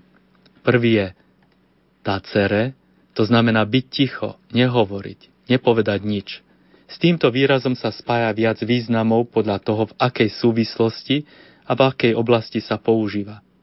Ale takmer vždy sa chce povedať, že to ticho sa dosahuje nehovorením, nepoužívaním rečia zvukov z rôznych motívov a dôvodov. Druhý výraz, ktorý sa používa pre ticho, je silencium. Aj tento výraz hovorí o tichu, ale skôr hovorí o vnútornom tichu ako o nehovorení. Tacere sa v krátkosti dá vysvetliť ako byť ticho, kým silencium byť v tichu, byť v pokoji. Pre počúvanie sú obidva výrazy dôležité. Keď chcem počúvať, musím prestať hovoriť. Ak neprestanem hovoriť, nemôžem počúvať. A ak aj môžem, tak len veľmi málo. Ale prestať hovoriť ešte nie je celkom dostačujúce pre počúvanie. Poznáme to veľmi dobre, že neraz ústa nič nehovoria, ale v srdci je búrka. Tam sa stále čosi ozýva. Vo vnútri je chaos, krik, zvada. Tam ťažko niečo prenikne k srdcu človeka. A tu objavujeme dôležitosť silencia. Byť v tichu, byť v pokoji. Tak voľne by sme mohli povedať, že treba umlčať vnútorné hlasy, nedovoliť im, aby zamestnávali našu myseľ a srdce, aby sme mohli počuť a počúvať. Ak chcem počúvať, musím sa otvoriť pre hlas, ktorý sa mi prihovára. Obrátiť sa k nemu. Počúvať ho očami. To oveľa viac otvára srdce pre to, čo mi ten druhý chce povedať. Častejšie sa vraciam k jednému výroku. Najhluchší je ten, kto nevidí. Ale okrem otvorenosti je tu ešte iná požiadavka. Ochota prijať hovoriaceho. Bez tejto ochoty slova iných ku mne vôbec nepreniknú. Kedysi som pozoroval dvoch hluchonemých. Pravdepodobne išlo o manželov. Žena živo gestikulovala a niečo mužovi vysvetľovala. On sa do dialogu moc nezapájal, ba v určitom okamihu sa od nej odvrátil. Aj keď ďalej pokračovala vo svojej posunkovej reči, pre neho prestala existovať. Už nič nepočul. Ona síce občas do neho štuchla, ale jemu sa už evidentne nechcelo počúvať. Boh vyžaduje pozorné počúvanie, aby mohol zjaviť sám seba, zvlášť vtedy, keď ku mne hovorí v modlitbe a cez Sväté písmo. Ale vníma tento Boží hlas dokážem viac vtedy, keď sa naučím počúvať Boha, keď mi hovorí cez človeka. To vlastne smeruje k tomu, aby sme sa naučili rozprávať s Bohom aj s ľuďmi. Aleluja.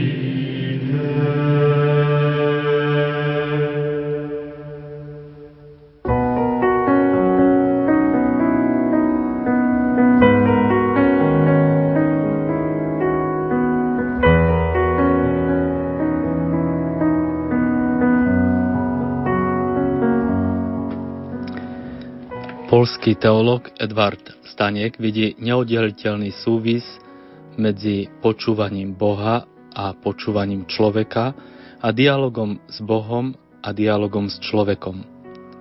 Modlitba ako stretnutie s Bohom, ako aj rozhovor s človekom, sú podmienené schopnosťou počúvať. Uvádza to jednoduchou skúsenosťou.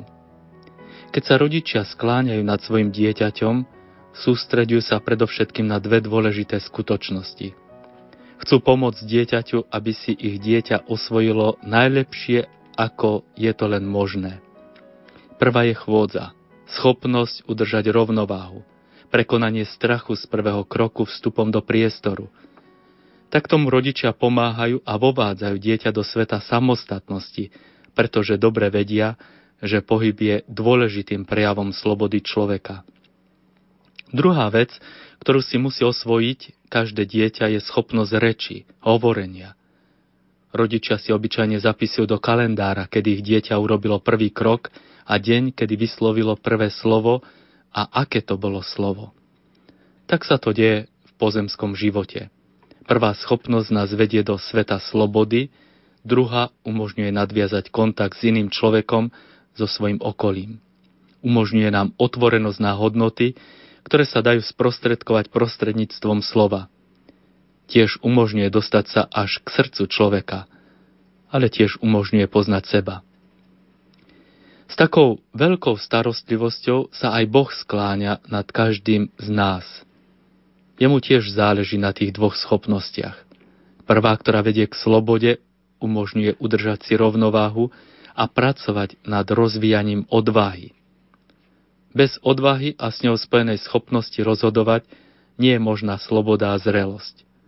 Človek sa musí rozhodovať o každom svojom kroku. Boh tiež zaznamenáva vo svojom kalendári ten deň, v ktorom človek začne rozhodovať o sebe, kedy začne samostatne chodiť. Je to pre nášho nebeského Otca deň veľkej radosti. On predsa chce našu samostatnosť. Boh nás od začiatku chce učiť rozprávať. Chce, aby sme dokázali rozprávať s ním. A rozpráva s nami ako matka, ktorej po pôrode podajú dieťa. Keď plačúce dieťa spočinie na jej srdci, hneď sa utíši. Matka mu vtedy s láskou šepce prvé slova, hoci vie, že ich dieťa ešte nepočuje a ešte im dlho nebude rozumieť. Podobne sa mu prihovára aj otec, keď ho prvýkrát vezme do svojho náručia. To isté robí Boh. Ak chceme, aby sa dieťa naučilo rozprávať, musíme sa mu od začiatku prihovárať. Dieťa nerozumie slova, ale kdesi v podvedomí sa začína tvoriť komunikačná väzba. Bude potrebné čakať celé týždne, kým bude dieťa počuť slova a ešte dlhšie, kým im začne rozumieť, ale od začiatku sa mu treba prihovárať. Modlitba je milosť, ale aj láska rodičov je veľkou milosťou pre dieťa. Keby rodičia nerozprávali, dieťa by sa nikdy nenaučilo rozprávať. Kým sa ich naučí vyslovovať, musí ich najskôr počuť. V našom srdci je vnútorné ucho.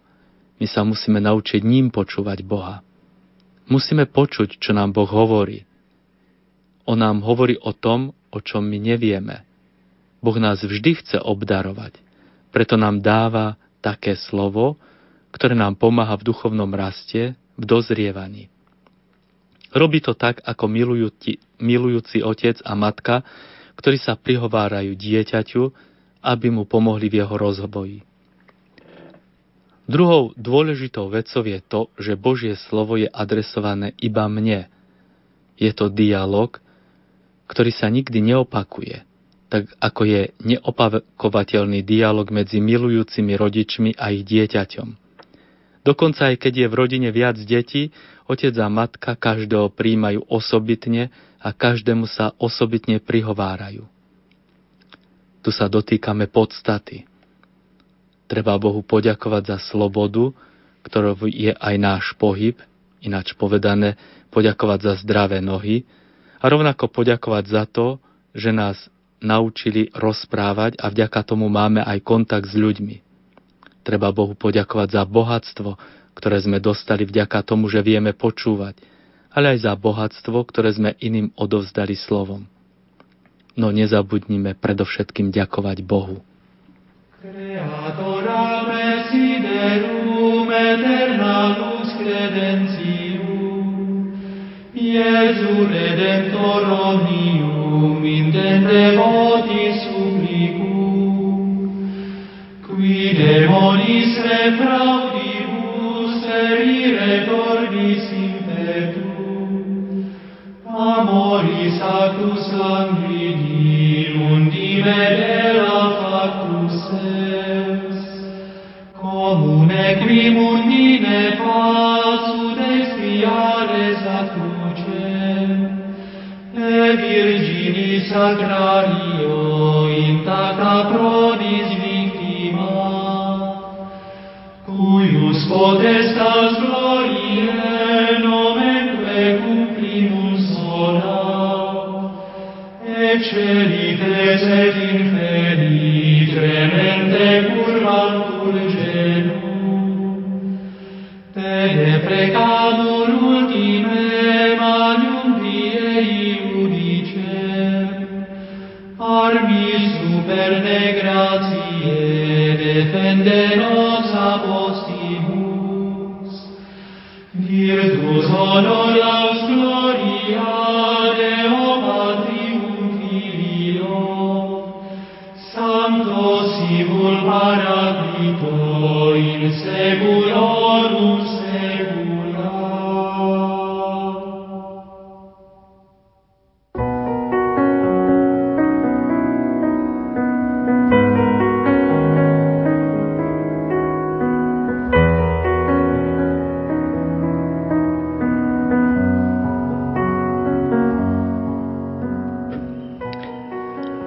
Čo je v autentickom dialógu najdôležitejšie? Postupne to objavujeme. Najdôležitejšia je schopnosť počúvať druhého človeka. Nie schopnosť hovoriť, ale počúvať. Rozhovor sa začína vtedy, keď aj jedna, aj druhá strana dokáže počúvať a keď je otvorená pre porozumenie. Aj keď sa to možno nezdá, ale my nedokážeme počúvať druhého človeka. Ovplyvňuje to niekoľko príčin. Sme tak zavalení rôznymi záležitosťami, že ak nám niekto chce ešte niečo svoje pridať, už to nechceme prijať. Často sme unavení, uzatvárame sa, nechceme počúvať.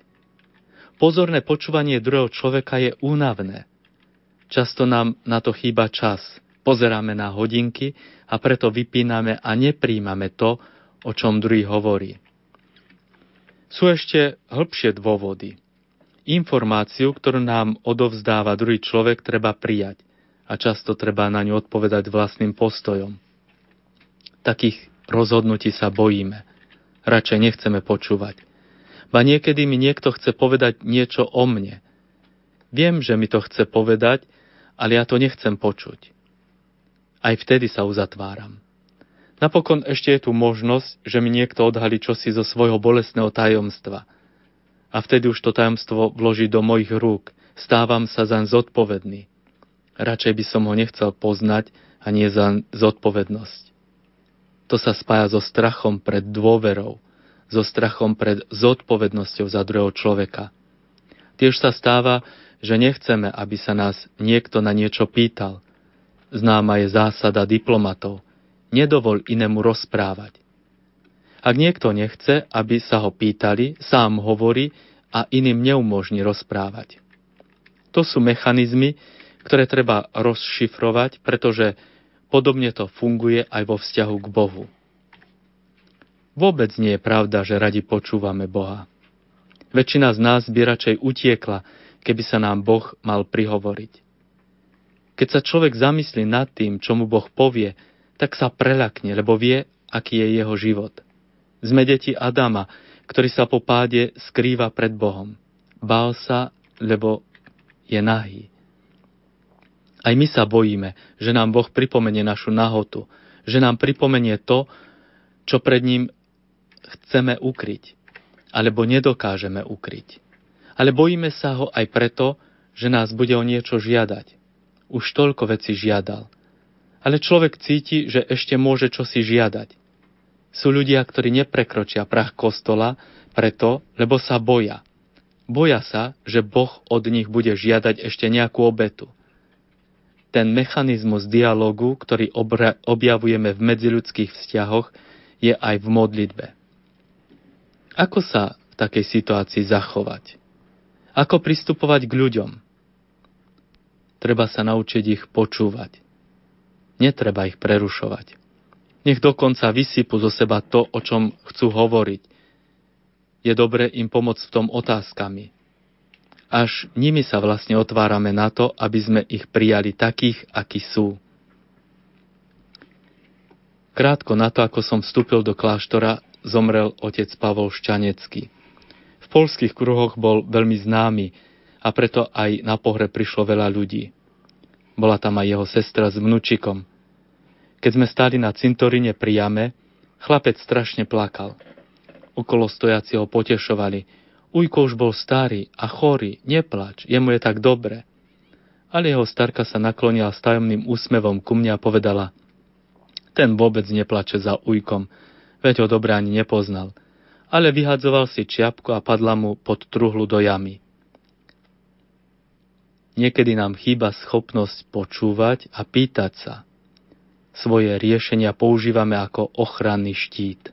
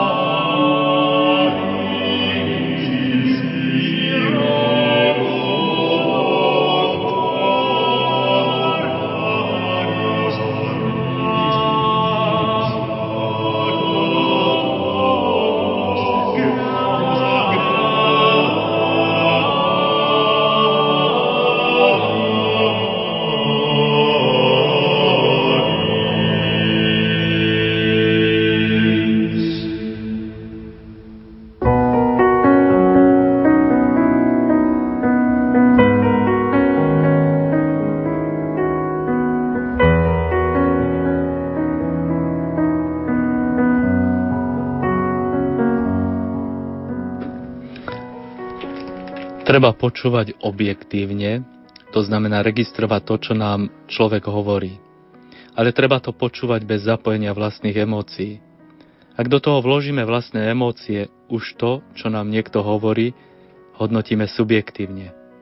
Schopnosť skutočného dialogu spočíva v tom, že slova druhého človeka nefiltrujeme vlastnými pocitmi, ale ich dôsledne zvažujeme. Počas rozhovoru sa nemôžeme zlostiť a znervózňovať na hovorcu.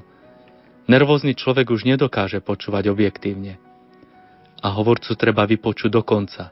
Treba sa zamýšľať nad tým, čo nám druhý hovorí. Prečo vlastne o tom hovorí? Čo tým chce dosiahnuť? Jeho výpovede by sme nemali príjmať s nekontrolovanou radosťou, lebo vtedy nás očaruje slovo a nebudeme môcť vec objektívne posúdiť. Tak je to napríklad vtedy, keď zamilovaný príjma slovo od milovanej osoby a vo svojej mysli ho premienia na pekné a veľké vyznanie. A v skutočnosti to je len jednoduché, bežné slovo, nič viac. Cit spôsobuje, že je zrazu celkom iné. Pán Ježiš výslovne hovorí: Nesúďte a nebudete súdení. Je to veľmi náročné. A je to možné len vtedy, keď človek dokáže pokojne prijať pravdu slov, ktoré mu niekto hovorí. Veď najprv treba človeka rozumieť a až potom ho môžem hodnotiť. Ak ho najskôr začínam hodnotiť, už ho nerozumiem, lebo ho neviem prijať s jeho postojom. Každý z nás je tajomstvom, každý je iný a prijatie človeka je možné len vtedy, keď ho chceme pochopiť. Keby sme dokázali počúvať ľudí, aby sme ich mohli pochopiť, oveľa menšie problémy by sme mali s odpúšťaním. Ak človeka rozumieme, najčastejšie už v tom chápaní je prítomné odpustenie, pretože Boh nás v plnosti chápe. Boh nás chápe a neustále odpúšťa. Pochopenie druhého človeka odstraňuje z nášho života veľa stresov. Koľkokrát k inému pristupujeme s posúdením, toľkokrát chceme, aby sa prispôsobil mojej hierarchii hodnôt a tak krivdíme jemu i sebe. Podobne je to aj vo vzťahu k Bohu. Slovo, ktorým sa mi prihovára Boh, je vždy prekvapením. Vždy som ním zaskočený, pretože Boh zjavuje pravdu. Ako ale beriem tak, že ho hodnotím, veľa z neho odmietam a nechcem všetko vypočuť. Pokiaľ ho však chcem pochopiť, začína sa tvorivý dialog. Modlitba si vyžaduje schopnosť počúvať. Múdro vedený dialog s druhým človekom si vyžaduje schopnosť počúvať. Preto sa nedá urobiť ani krok na ceste prehlbenia modlitby bez osvojenia si umenia mlčanlivosti, pretože ono je schopnosťou počúvania. Skúsme sa zamyslieť nad tým, či mám rád ticho. Ale aj v akej miere dokážem počúvať druhého človeka, nemiešať sa do jeho rozprávania. V akej miere chceme, aby on sám vypovedal všetko, čo chce povedať.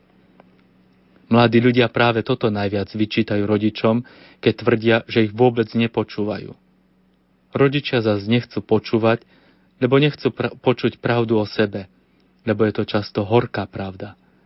Vtedy začína fungovať haspra, ktorá zatvára rodičov pred deťmi a deti pred rodičmi. Podobný mechanizmus funguje v manželských vzťahoch. Ak sa navzájom počúvajú, manželstvo sa bude ďalej rozvíjať. Ak nie, a filtrom ich rozhovorov je konštatovanie ty si hlúpy, ty si hlúpa, tak sa nič rozvíjať nebude. Treba jednoducho odstrániť bezmyšlienkovité posúdenie a vypočuť si toho druhého dokonca. A potom s radostným úsmevom na neho pozrieť. Vtedy v ňom uvidíme krásu, ktorú si ani nevieme predstaviť. Podobne je to aj v prístupe k Bohu. Ak sa naučíme počúvať ľudí, pomerne rýchlo pochopíme, čo to znamená počuť Boha. To je prvá etapa, ako sa naučiť modliť, ktorá bude rozhovorom s Bohom. Boh sa nám prihovára prostredníctvom ľudského jazyka. Preto tie obrazy, obraz chodenia, obraz hovorenia pomáhajú rozoznať mechanizmus, ktorý funguje v našom prístupe k Bohu, ale aj ako Boh pristupuje k nám. Aj v tejto chvíli chce Boh každému jednému z nás čosi dôležité povedať. Samozrejme, že každému sa bude osobitne prihovárať. Skúsme sa zamyslieť, či sme si nejako osvojili umenie počúvať.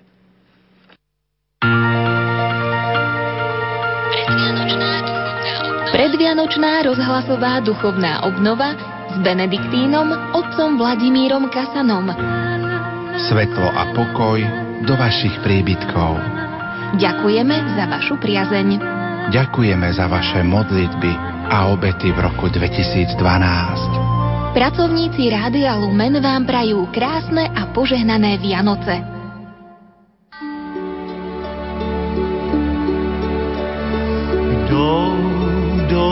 Zas k nám dny zázraků a přání, kdy náměstím půvab dá bílý sníh. Jdou zas k nám a z údolí a strání zpěv chorů zní v tóninách svátečních. A čím jsou blíž, tím víc je krásy k mání. A čím dál víc, to v náladách je znát.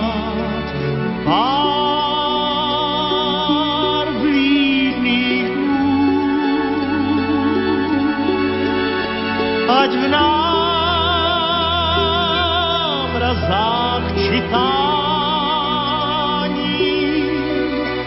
mám rád,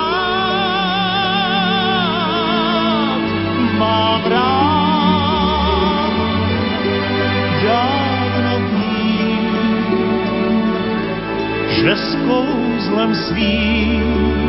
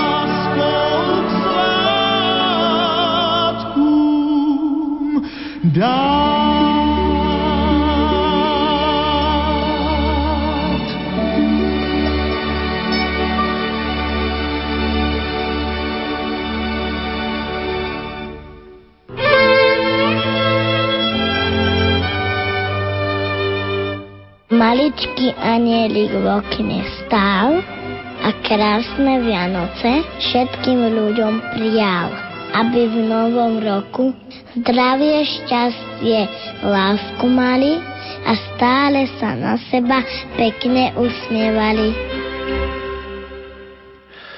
Máme 10:30 večer, milí poslucháči, skončila sa naša časť úvah na dané témy, ktoré predniesol otec Vladimír Kasan. A my trošku venujeme teraz tento čas až do 23. hodiny takému rozprávaniu a kontaktu s vami.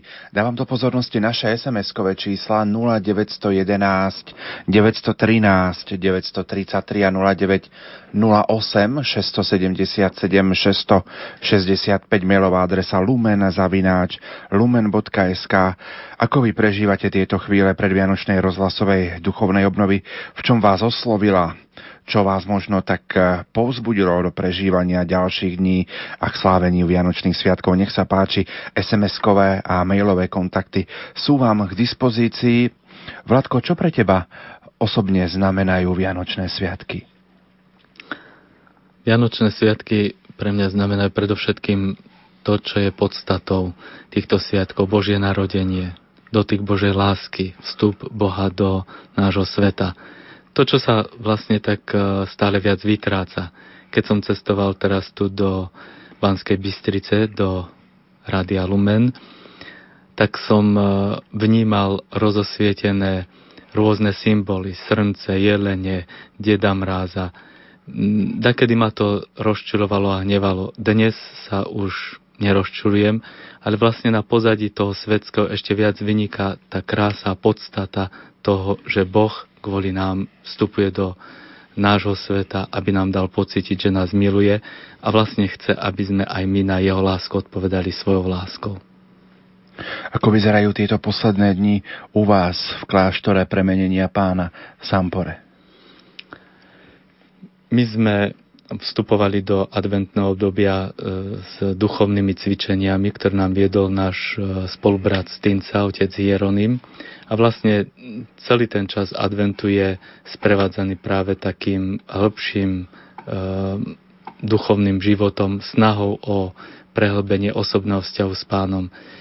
Teším sa, že v našom kláštore nepanuje nejaká taká panika, strachu či zhonu, všetko upraviť, pripraviť, návariť, ale že vlastne nám v tom našom každodennom rytme zostáva priestor aj na osobné stretnutie s pánom, čo by som bol rád, keby sa ešte viac prehlbilo. Ako bude u vás vyzerať štedrý deň vo vašom kláštore? Dá sa povedať, že ten program je dosť každodenný. Je to program, ktorý sa skladá z našich modlitieb, ofícia a z našej práce, ale takým vyvrcholením bude vlastne jednak to spoločenstvo mníchov, ktoré sa zhromaždí okolo štedrovečerného stola a zvlášť teda naša vigília, modlitby, ktoré začínajú o 23. Takže vlastne po nejakej hodine spievania a modlenia žalmov sa vlastne začne o polnoci svätá omša. Ty pochádzaš z Oravy, ak môžem prezradiť našim poslucháčom, čo nebude chýbať na vašom štedrovečernom stole? Nás je veľa, teda sme 11 a dá sa povedať, že každý z iného regiónu, s inými tradíciami. Kedysi, keď sme boli traja, tak sa varili 3 vianočné polievky, lebo v každom regióne sa varila iná. Dnes, keď nás je 11, tak nemôžeme variť 11 polievok, ale vždy ten, kto má službu, tak pripravuje podľa tradície z toho svojho regiónu. Takže to ešte neviem, kto bude pripravovať, ale bude to závisieť od neho. Ak niečo bude chýbať, musíme to prijať ako vec, ktorú prináša život. Ako vyzerá taký bežný deň u vás v kláštore? Aký máte program? Veľmi často nás teda ľudia poznajú a charakterizujú podľa hesla Ora et Labora, modli sa a pracuj. A vlastne to striedanie modlitby a práce je viditeľné v každom našom programe, teda každodennom programe. Ráno vstávame, lepšie povedané každý, kto chce, ale začíname o 5:30 spoločné modlitby. rané chvály, potom je rozjímanie o 6:30 svätá omša, takže sme zhruba do 7:30 v kostole, lebo po svätej omši ešte je čas na vďaky vzdávanie. O 7:30 sú raňajky, po raňajkách začína práca, 12:20 máme znova modlitbu, posvetné čítanie, to je taká dlhšia časť našich liturgických modlitieb. Potom je obed, po obede je krátka pauza, 14:30 je modlitba cez deň a zasa pokračuje práca do 17.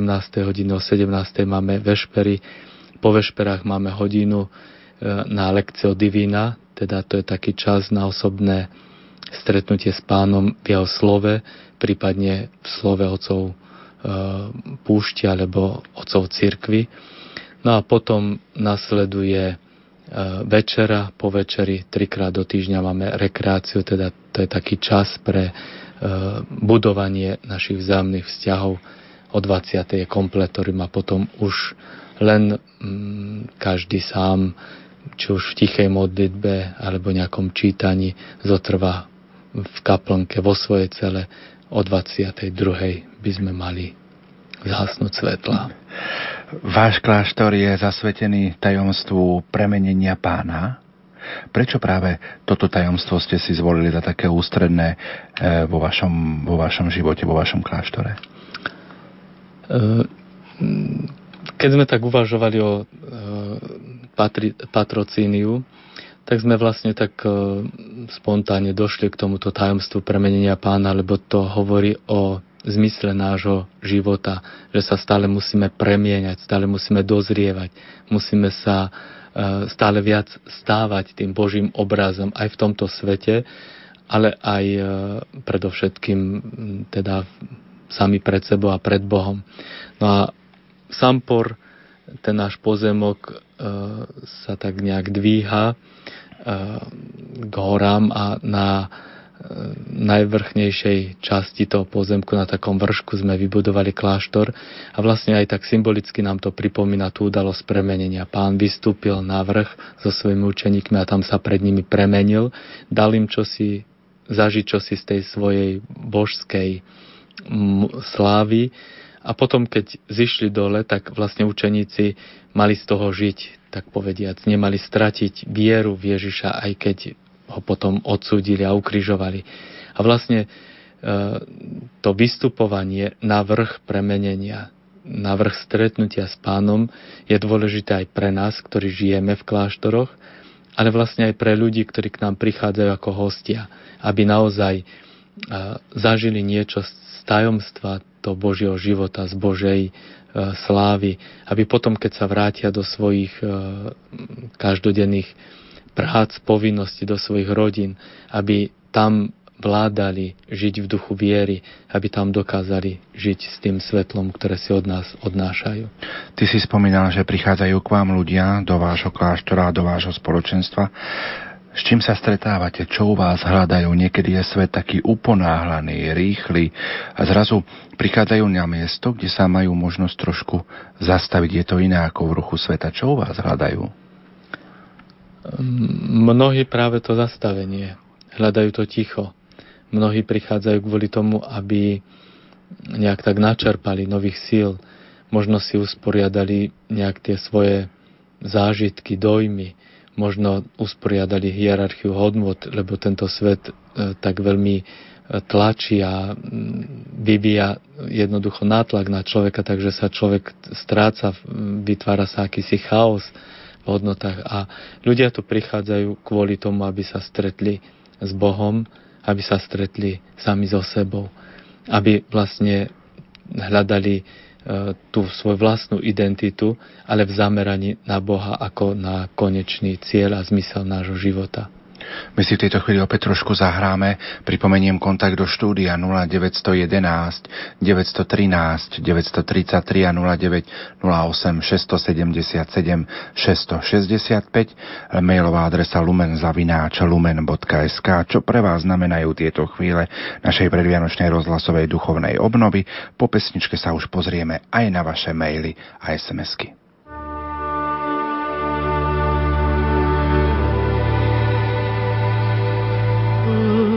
We're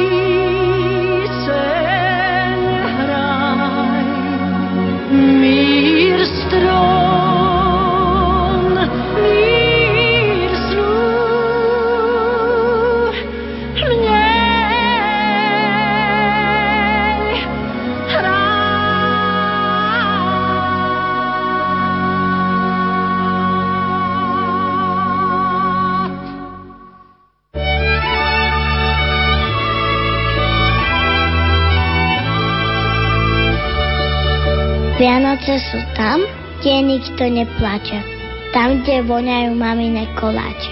Vianoce sú s tými, ktorých ľúbime, i s tými, na ktorých myslíme. Asi takto nejako, milí poslucháči, to pevne verím, že vyzerá. Teraz u vás doma rozvoniavajú už pomaly vianočné koláče, dnes a zajtra sa bude upratovať a my sme veľmi radi, že sme dnes večer a zajtra vašimi spoločníkmi v rámci našej predvianočnej rozhlasovej duchovnej obnovy. Poďme sa pozrieť do vašich mailov lumen@lumen.sk, ktoré nám prichádzajú. Pekne a požehnaný deň zo zimnej a ďalekej Kanady. Prežívam adventný čas pri deťoch. Chcem vám poďakovať a popriať veľa milosti a požehnania, že každý deň môžem prežívať duchovný čas s vami a tak byť spojená so všetkými reláciami. Veľa mi to pomáha. Teším sa na duchovné cvičenia, duchovnú obnovu. Nech vám žehná Pán, poslucháčka Gita z Edmontonu. Tak to je prvý mail, ktorý nám prišiel na našu adresu lumen@lumen.sk. A poďme si pozrieť vaše SMS-ky, ktoré prichádzajú do štúdia Rádia Lumen. Poprosím, Peťa, aby sme si ich dali na začiatok. Otvorme srdiečka do Korán. Nech láska Ježiška, žehná nám nebeská Matička, prichádzaš naplniť Vianoc čas. Duchovný pokrm prevzácny pomôže prekonať všetky prekážky. Vďaka veľká hojná odmena vám všetkým, čo ste pripravili čas krásy a lásky. Pozdravuje Marta a mama z Nesluše. Príjemný večer, to už čítam z ďalšej SMS-ky. Prekrásna adorácia. Dúfam, že sa každému dostala do srdca. Veľmi vás prosím o modlitbu. Ďakujem, poslucháčka Helena. Poďme k ďalšej SMS-ke. Požehnané vianočné sviatky, hojnosť Božích milostí od Božieho dieťaťa s poďakovaním za obetavú prácu v Lumene, s úctou Mária s celou rodinou. Ďakujeme Bohu, že máme otcov Benediktínov. 4. decembra sme zažili s nimi krásny deň, stíšenie v advente. Ešte raz ďakujeme poslucháči a veriaci z Helpy. Aj my ďakujeme za tento pekný pozdrav a pozdravujeme všetkých veriacich na Helpe. Máme tu ďalšiu prosbu o modlitbu. Babka Jozefka nám píše: Pochválený buď Ježiš Kristus, prosím o modlitbu pre odvrátenie zlých nepriateľov a Božiu pomoc vo všetkom. Budeme na vás pamätať v modlitbách so spolubratmi. Požehnaný večer. Pán Boh zaplať za milostivý čas. Najviac mi dali dnes dve slová. Vedieť, počúvať. Vďaka, Anka z Východu. Tak to môže byť aj také naše také predvianočné predsavzatie, aby sme počas Vianoc vedeli počúvať jednak to, čo nám Pán bude chcieť povedať, ale možno vedieť počúvať aj našich blízkych, s ktorými sa počas Vianoc stretneme. No vlastne to som chcel tak pripomenúť a zdôrazniť, lebo to nám niekedy chýba. Veľa rozprávame a málo počúvame. Ďakujem vám z celého srdca a prosím vás o modlitby za moju rodinu a za seba. To nám už píše Erika Zošiach. Poďme k ďalšej SMS-ke. Dobrý večer, počúvam túto obnovu. Podnietilo ma, keď som počula Pátra Kasana kázať na Trnavskej Novéne. Prajem mu aj vám hojnosť Božích milostí, poslucháčka Jana. Otec Vladimír, ako si spomínaš ty na tie chvíle, ktoré si prežíval na Trnavskej Novéne? Tak pre mňa to bol taký neopakovateľný zážitok. Priznám sa, že som nikdy nebol na Trnavskej Novene, to bolo prvýkrát, čo som tam bol a prvýkrát som tam zároveň mal ohlasovať Božie slovo na tému, ktorá bola daná roku viery. Ale bol to naozaj taký hlboký zážitok a dnes už viem, prečo tam ľudia chodia. Poďme ďalej. Píše nám poslucháčka Marta z Hliného. Ďakujem vám za reláciu v dnešnej ťažkej dobe. Prajem vám požehnané sviatky, veľa zdravia. Stála poslucháčka Marta z Hliného. Ďalšia SMS-ka poslucháčka, myslím, že z Bánoviec nad Bebravou. Som nezamestnaná. Máme prídu o týždeň výsledky z CT hlavy. Neviem, aké do týchto rozbúrených emócií prišiel pokoj. Ďakujem. PS, kde sa nachádza Sampor? Sampor sa nachádza pri Sliači, kúpele Sliač. Aj územne teda patríme pod Sliač, aj sme filiálkou farnosti mesta Sliač. Požehnaný večer, som duchovne zameraná a hľadám ticho. Môžem prísť napríklad na 5 dní k vám do kláštora, napríklad aj s manželom alebo sama, poslucháčka Anka. No tak asi sa treba nejako buď ohlásiť alebo prostredníctvom internetovej stránky. Tak telefonicky sa dá informovať, kedy sú voľné miesta, ale lepšie je to vždy cez internet domhosti@benediktini.sk a tam napísať teda, kedy by ste chceli prísť a spolubrat, ktorý to má na starosti, vám dá tie základné informácie. Píše nám poslucháčka Jevka, môžem ďalšiu SMS-ku čítať. Požehnaný večer, mňa oslovuje v tieto dni Máriin dôverujúci postoj k Božiemu plánu s ňou. To sa túžim učiť aj ja. Ako však zvíťaziť nad svojimi slabosťami? Niekedy sa cítime taký bezradný, keď sa tie slabosti často prejavujú a opakujú, ale svojím spôsobom musíme uveriť tomu, čo napokon aj otcovia púšte tak veľmi často zažívali, že tam, kde človek prizná svoju slabosť, tam otvára dvere pre Boží triumf. Alebo slovami svätého Pavla, sila sa prejavuje v slabosti. My si nepomôžeme, alebo nedokážeme zvíťaziť, ale ak otvoríme srdce pre Boha a urobíme ho pánom svojho srdca, on v nás zvíťazí nad každou slabosťou. Píše nám poslucháčka Dagmar z Malaciek. Milý Lumen, veľká vďaka za duchovnú obnovu, je výborná, veľa lásky, svetla a radosti. To nám píše poslucháčka, ako som spomenul, Dagmar z Malaciek. Poďme k ďalšej SMS-ke. Požehnaný večer. Ďakujem za zmysluplný večer plný požehnania. Slovom mlčať je zlato. Silencium. Vyprosuje v modlitbách dary Ducha Svätého ochranu Panny Márie, svetosť Najsvätejšieho srdca Ježišovho, Bohu vďaka za vás, stála poslucháčka z Liptova. Ďalšia SMS-ka. Boh vie, kam nás vedie a sú chvíle, keď naozaj len on vie, ako sa tam dostaneme. Toto je tiež ten čas a chvíľa, kedy náš Pán nás vedie k sebe, aj keď je malý a slabý. Nebojme sa prijať Božiu lásku, aj keď je náročná, a je to krásny čas. Ďakujem otcovi Vladimírovi a vám v Rádiu Lumen, poslucháčka Marieta. Pripomeniem kontakt do štúdia 0911 913 933 a 0908 677 665. Dve SMS-ky zatiaľ tu máme. Pozdravujem vás, prajem vám a svojmu príbuzenstvu v Jesenskom krásne a požehnané Vianoce. Jaro s rodinou z Lučenca. A druhá, prosím o modlitbu za môjho syna. Dnes som sa dozvedela, že čakajú bábätko, požehnané Vianoce. Budeme pamätať v modlitbách určite. Samozrejme. Pripomeniem kontakt do štúdia, aj mailová adresa lumen@lumen.sk. Máme tu pozdrav z Austrálie. Srdečne pozdravujem vzácneho hostia aj všetkých v Rádiu Lumen. Tešila som sa na vianočnú duchovnú obnovu a vidím, že naplnila moje očakávanie. Už dávno som prišla na to, že nevadí, keď prídu Vianoce a ja nebudem mať umyté všetky okná. Veľa toho napečeného, hlavne, že sa duchovne pripravím a otvorím svoje srdce, aby som mohla v ňom privítať Ježiška. Vo štvrtok sme šli s dcérou a jej kamarátkou do City na svätú spoveď v katedrále St. Mary, kde sú živé borovice a ich vôňami pripomína domov, lebo v tej horúčave je ťažko prežívať zimu.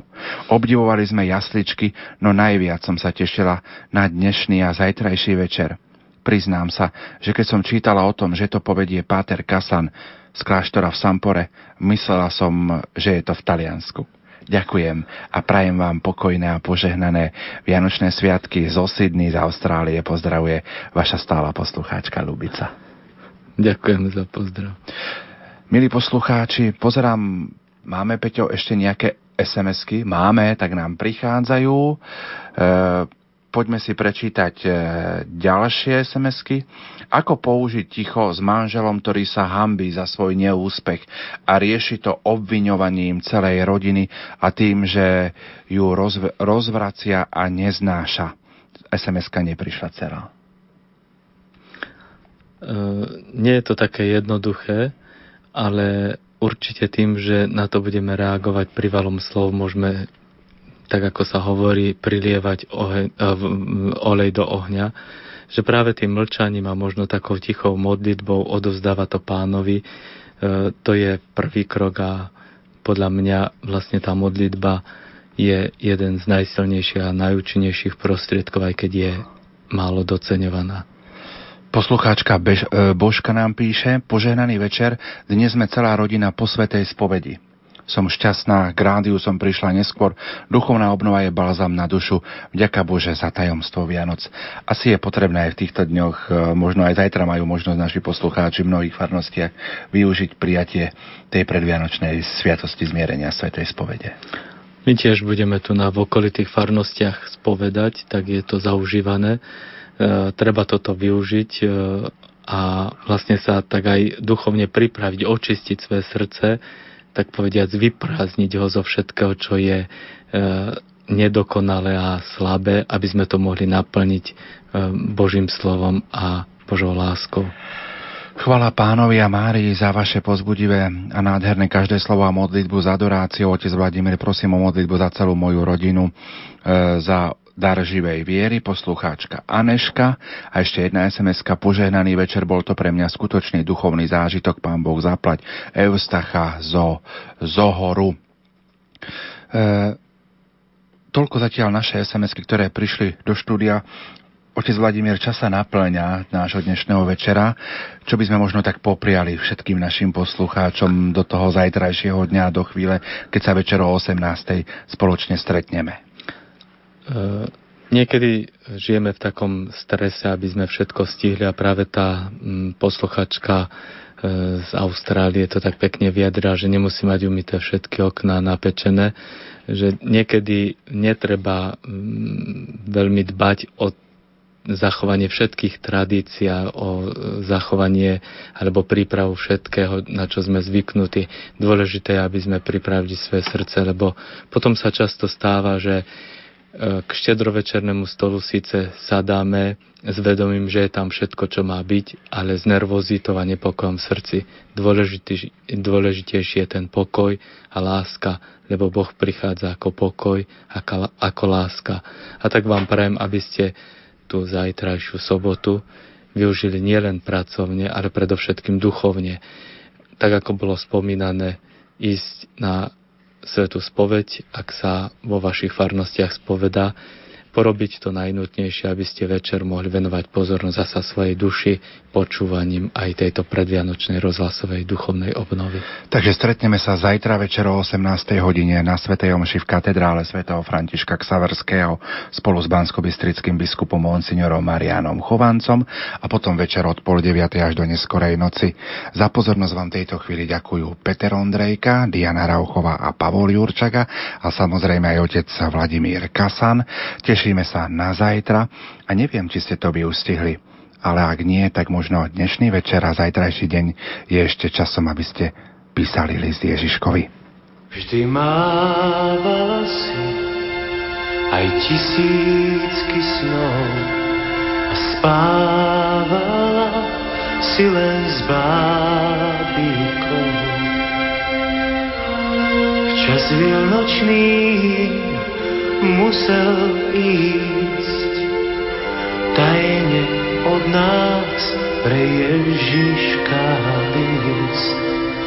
Dávno máš za sebou ten čas, bábiky spávať viac nedávaš a poznávaš život tak úžasne nový.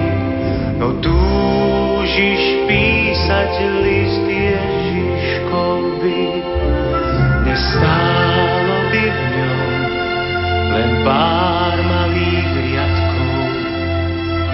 Nech stále tu je mama a tatko a nech príde práve ten, veď vieš, ktorý viac nepoviem.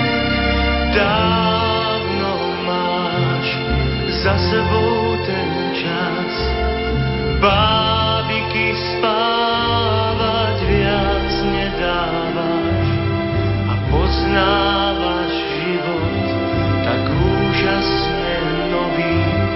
No túžiš písať list Ježiškovi.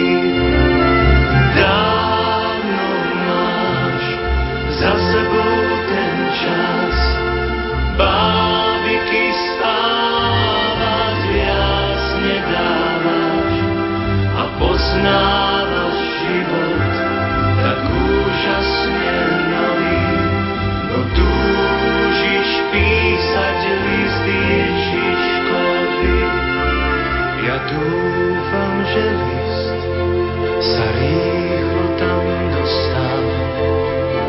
Ak stále chodí nebeská pošta a ak smiem tiež niečo chcieť, nech ti neublíži zlý svet. Dávno máš za sebou ten čas, bábiky spávať viac nedáš a poznávaš život tak úžasne nový. No túžiš písať